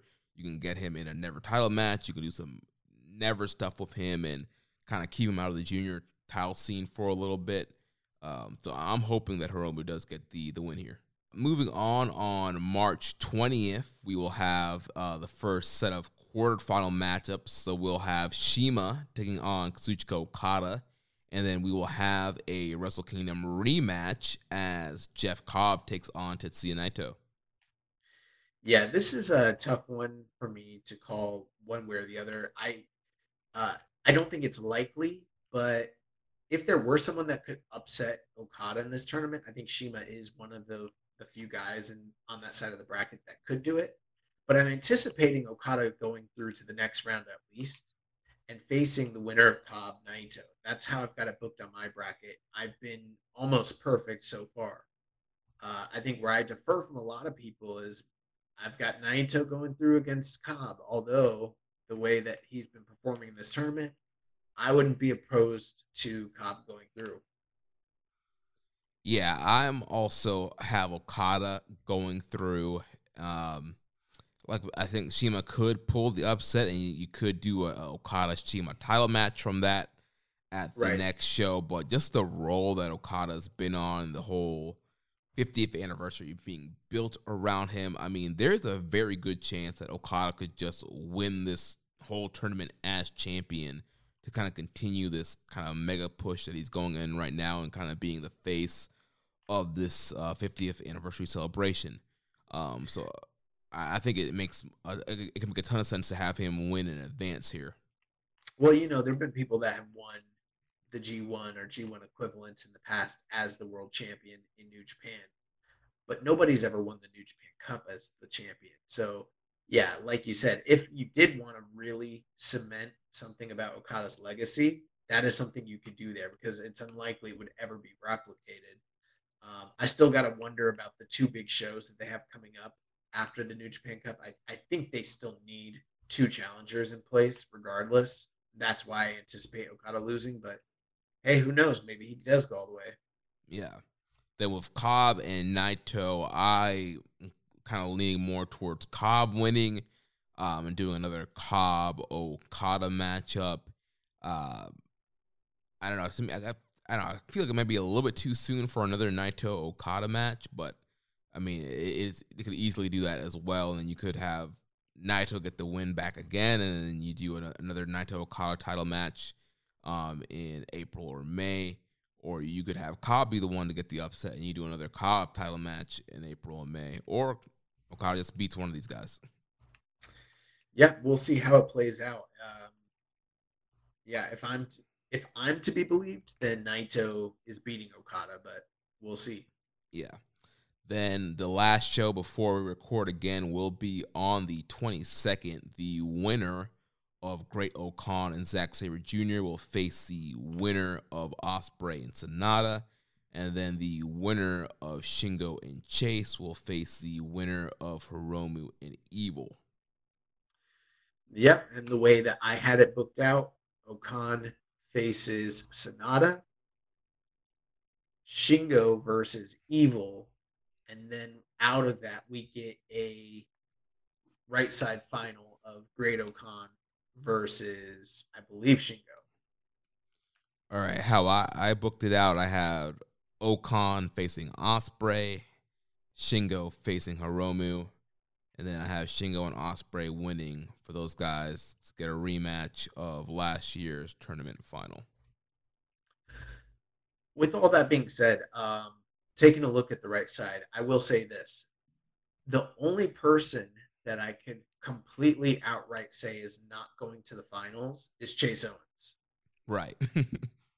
Um, they've done a good job at, the, you know, I know we're four rounds deep at this point, but they've done a great job getting the right names by the third or fourth round that can have good matches with one another and be real players to potentially win the tournament. You know, even if some of them are like O-Khan and Hiromu might not be favorites, it's still plausible. right. So yeah, So- that that wraps up New Japan Cup coverage for this week. Next week we'll be back to review everything that's happened and kind of set us up for the uh, finals coming up. So we're going to transition into news right now and have some news about the Lone Star Shootout. We also had some breaking news that happened as we're recording about the Lone Star Shootout. So Killer Kross will be making his New Japan Pro Wrestling debut come April 1st at the Lone Star Shootout. Uh, any thoughts on, on Kross in New Japan, Josh? Does he want to control his narrative? Um, it seems like he does elsewhere, but uh, you know, New Japan just posted this uh, promo video of him, and it seems like he's gonna kind of go with that kind of the MMA background, and he's beating people up in a in a gym. Um, oh God, you mean Inokiism? yeah. uh, you know, um, I like Killer Kross when he's good, but I didn't like anything about his run in WWE. So we'll see. Yeah, I mean, I haven't been the the biggest Killer Kross fan as long as they keep away from the spooky stuff, keep away from the control your narrative stuff, and just let him, you know, suplex people and do submissions, I, think he can he can fit in. Um, so other stuff announced for Lone Star Shootout. We have some match announcements. There's going to be an eight man tag with uh, Juice Finlay, Kevin Knight, and Daniel Garcia taking on Mascara Dorada, Karl Fredericks, Clark Connors, and Yuya Uemura. And then in the singles match, we're going to get Rocky Romero, our good friend, taking on Ren Narita. And already announced for that show, Speedball Mike Bailey answering the USFJ Open Challenge, taking on Jay White. Also, Tomohiro Ishii taking on Dirty Daddy Chris Dickinson in Dickinson's first match back since his injury. Uh, the Good Brothers and Great-O-Khan have been announced for NJPW Windy City Riot in Chicago on uh, April 15th. So with the Good Brothers there, I'm sure we'll see some continuation of the Bullet Club storyline uh, here in America. The I don't know if you uh, mentioned it last week. Suzuki's been announced for that as well. Yeah, Suzuki. I think we, we mentioned it last week, but yeah, if we didn't, yeah, Suzuki is also announced for uh, Windy City Riot. Then uh, free match of the week is uh, last year's New Japan Cup Finals of uh, Shingo versus Will Ospreay. So that is free on YouTube and New Japan World. Uh, it's an incredible match. Yeah, love that matchup. Uh, this week on AXS TV after Impact, they're going to air the Sanada Tanahashi U.S. title match from the Golden Series. So if you didn't check that match out and you have access, here's your chance to to watch that on AXS TV. Uh, then for Bloodsport, uh, Mania Weekend in Dallas, March 31st, they announced Matt Makowski versus Yuya Uemura. That sounds pretty awesome. Then hopping over to some Rev Pro news, Sunday, May 22nd, Rev Pro Epic Encounter. Will Ospreay will defend his Rev Pro Undisputed British Heavyweight Championship against Minoru Suzuki. So yeah, that that sounds really incredible. I mean, we kind of seen Suzuki what he's you know some of his work uh, when he does these little excursion runs, and it's been a while since he's been in Rev Pro, and he is one of the like top stars, or was you know previously when he was kind of touring there regularly. And I don't think we've seen too much of him in Ospreay except for like maybe one G1 match. And Ospreay's just been on this incredible tear, especially recently this year in Rev Pro. So yeah, that's one to definitely earmark. Yeah, this brings back the good old days when you have the Rev Pro champion facing off against like a top New Japan guy. You know, we've seen guys like Ishii right. go in there for Rev Pro title matches and stuff like that. So uh, that that'll be good to kind of reestablish that and get, especially since travel is opening up, get some Ospreay defending that Rev Pro belt against some uh, New Japan guys. Yeah. Um, then last piece of news here, uh, per the Japanese media, there there have been eight to ten foreigners who are expected to compete in April's big Rizin card, and the reason I, I bring this up is also affects uh, you know New Japan. So Rizin, they're they're bringing in um, you know eight to ten new guys to their promotion, which means you would think that uh, New Japan could potentially bring in some new foreigners coming up pretty soon as well. Uh, if that's the case, yeah. I mean, we still don't know what the work visa situation is getting those approved, but uh, yeah, I mean, I I would love it yeah, so hopefully this is uh, things in the right direction for New Japan as well, and we will uh, be able to get guys like Tom Lawlor and Dickinson into New Japan, especially as G1 will be coming up this summer. It would be great to get a ton of strong guys, maybe a couple AEW guys or some of these top uh, independent guys who are kind of on the scene right now to get a really uh, great G1 this year. So now we just have a few uh, questions here. Recommended match of the weekend. We'll wrap things up. Uh, so first, from MJS PR, he says, "Love the new logo. Have you asked Okada's family for permission to use his silhouette?" Do you know what he's referring to? Yeah, he's referring to the whole uh, four pillars uh, shirt debate that was happening this week. There's one thing I wanted to mention. I I guess I should mention it off there. But as far as that logo, a friend of ours uh, created that for us. Shout out to Zach. What's up, Zach?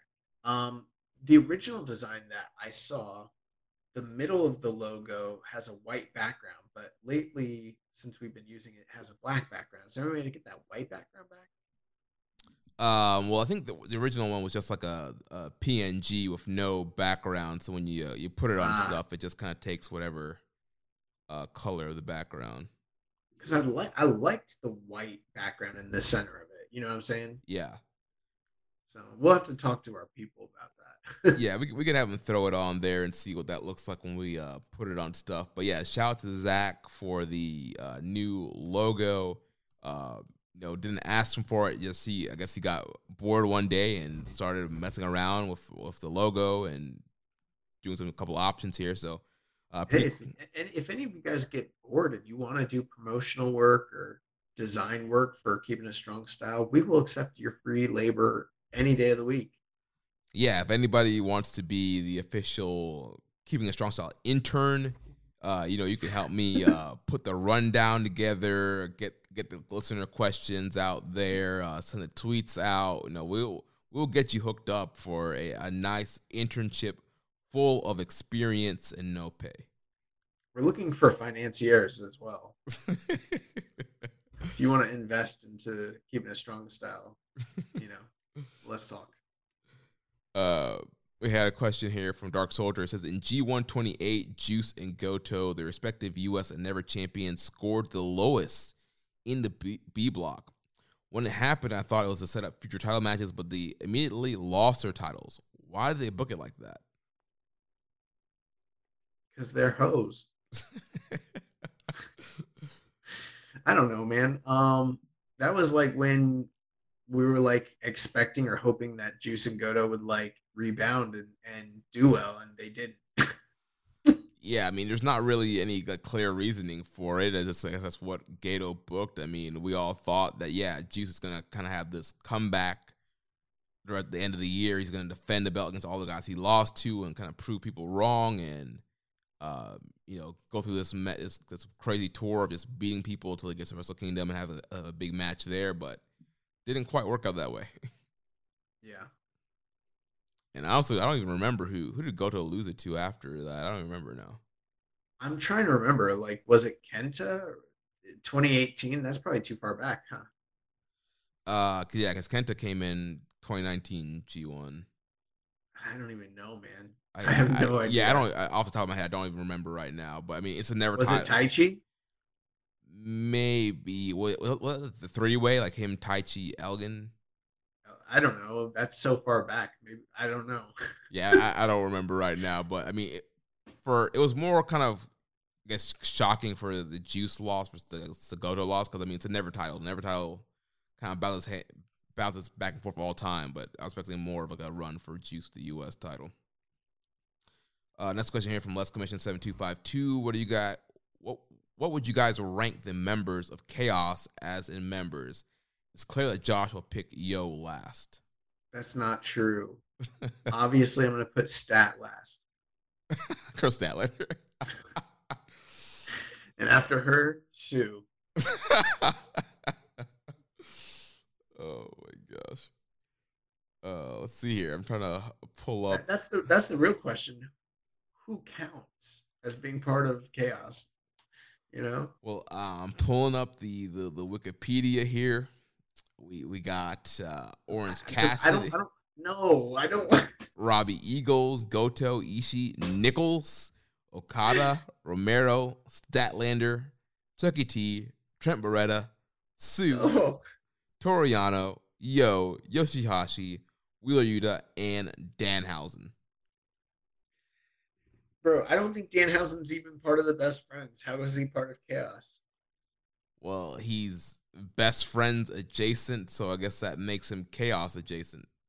Dude, I'm I refuse on standards of principle. I'm not I'm not ranking people from AEW. Okay, so so no no Yuta, no Danhausen, no Fuck Chuck, all them. Chuck. T, best friend, Stat, Sue. Um, I don't know. I would I would rank the members of Chaos. I'd go Okada number one, and then Ishii number two, and then uh, who's in this? I don't even know who's in this group anymore. I guess Uh, Goto. yeah, there's Goto, Yoshihashi. Eagles, Yoshihashi, Yano, Um, Yo. I'm not ranking everybody. That's too many people. I mean, I'll, I'll go. I mean, Okada's Okada's at the top, and I don't know. Um, yeah, Yo probably is at the bottom, right? yeah. I mean, 'cause I, yeah, I would take obviously get Okada, Ishii. Then Yano's at the bottom. I would- probably take Eagles after Ishii, then Goto, then Yoshihashi. Yeah, then Yo, and then maybe Yano dead last. Hmm. Um, then uh, Ethan Black for his uh, serious question. He says favorite New Japan Cup finals and worst New Japan Cup finals. That's a tough question. Um, Well, I think for the worst, I mean, and this might just Last be year's? yeah, recency biased with um the one the one with uh, Evil where he won it against uh, Okada, or was it against Yeah. Naito? Did he? Which, who did he beat? Was it was against Naito. Naito? Yeah.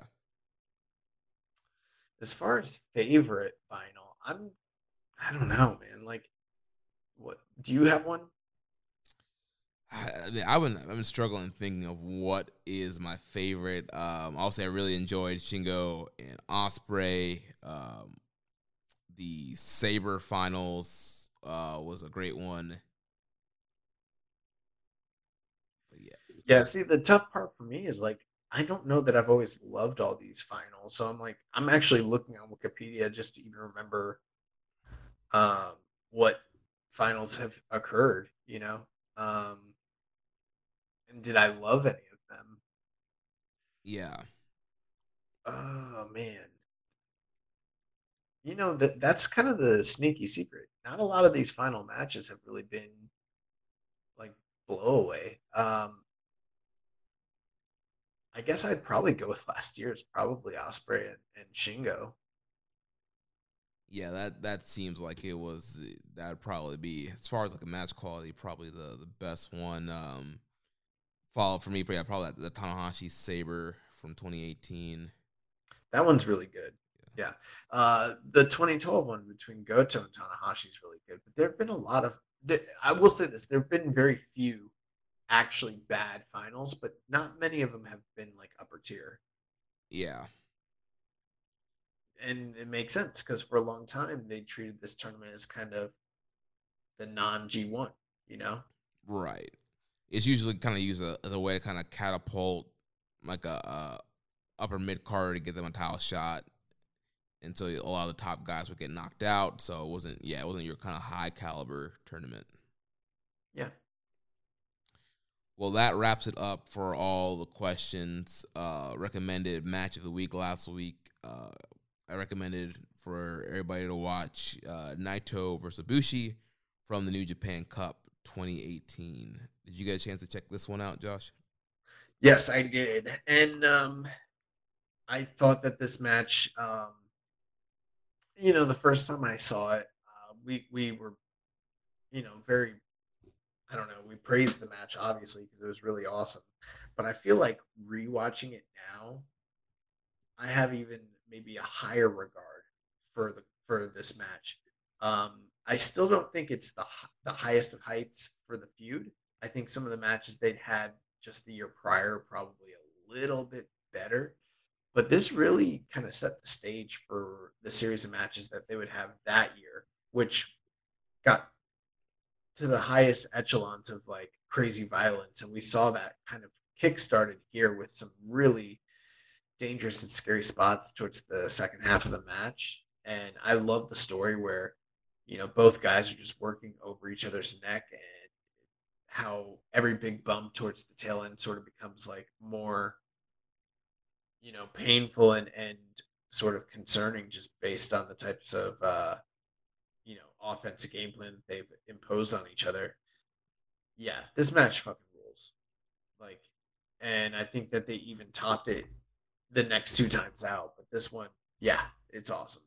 Yeah, awesome match. I just I just remember the first time we watched it live, just like kind of cringing some of the the next spots there, and now you, you, go back and watch it, and yeah, man, just like the the amount of work that they put in, and just the story they told, and the crazy spots they did, just yeah, it makes it even better on, on a, a second viewing. Yeah, I agree. And if you haven't seen that match, highly recommended. Go out of your way and watch it. While you're at it, most of the Naito and uh, Ibushi matches are worth checking out. Yeah. So what you got but, for us uh, for this week? So, uh, in light of the recent passing of Scott Hall, um, I kind of have a deep cut. It shouldn't be that deep of a cut, but kind of um, a match from a period where less people might have been watching New Japan. But um, we're gonna go with Scott Hall versus Keiji Muto in the main event for the Triple Crown title on September 23rd, 2001. Um, now, you can't find this match on New Japan World, but it is easily and readily available on Daily Motion and pretty much all over the internet. And uh, doesn't go too long. You know, uh, it's like a 15, 16 minute match, but a 2001 style match, singles match between an old, even back then, Keiji Muto and a breaking down Scott Hall does not sound like it could be appealing at all. Trust me when I tell you this. This match is better than any than it has any right to be. Nice. So I'm looking forward to uh, checking that out because I haven't seen any of uh, Scott Hall's uh, New Japan work. So it'll be fun to watch and some of the stuff that uh coming up on New Japan World and stuff that people are finding on YouTube. Yeah. Now I will say this isn't like a blowaway match or anything like that, but you know, Scott wasn't necessarily always used at the very tip top as a main event player in New Japan. This is probably one of the few like major singles matches he had. And I do think it's probably one of the best that he had in New Japan. But um, you know, make no mistakes about it. It's, this is not going to be like a five star classic, but it's also much better than it probably should have been, considering the time period it's happening, who's involved in it. Yeah. Well, looking forward to checking that out, and that's going to uh, wrap things up for us this week on keeping a strong style. Next week we'll be back to need to review the quarterfinals of the tournament. So if you enjoyed today's show, please consider making a donation by visiting socialsuplex.com slash donate and click on the donate button under the Keeping It Strong style logo. Make sure you connect with us on social media.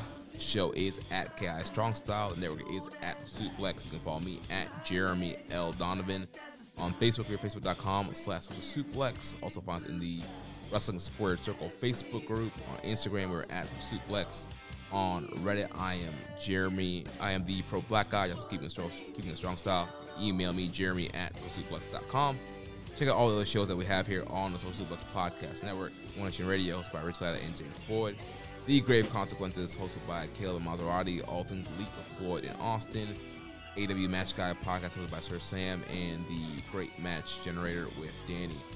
Don't forget to subscribe and leave a rating and review, and we will catch you next week on Keeping It Strong Style, the ace of podcasts. We'll see you guys out there Sunday. Thank you for listening to Keeping It Strong Style. We'll see you next time.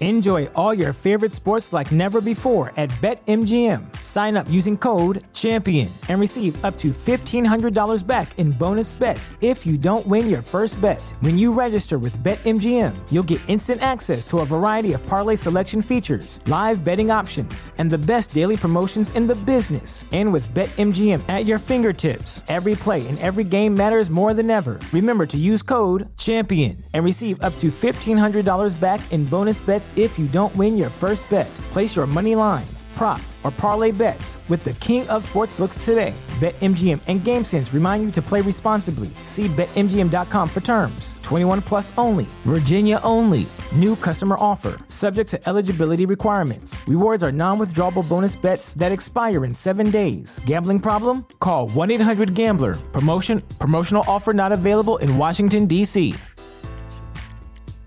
Say goodbye to your credit card rewards. Greedy corporate mega stores, led by Walmart and Target, are pushing for a law in Congress to take away your hard earned cash back and travel points to line their pockets. The Durbin Marshall credit card bill would enact harmful credit card routing mandates that would end credit card rewards as we know it. If you love your credit card rewards, tell your lawmakers hands off my rewards. Tell them to oppose the Durbin Marshall credit card bill.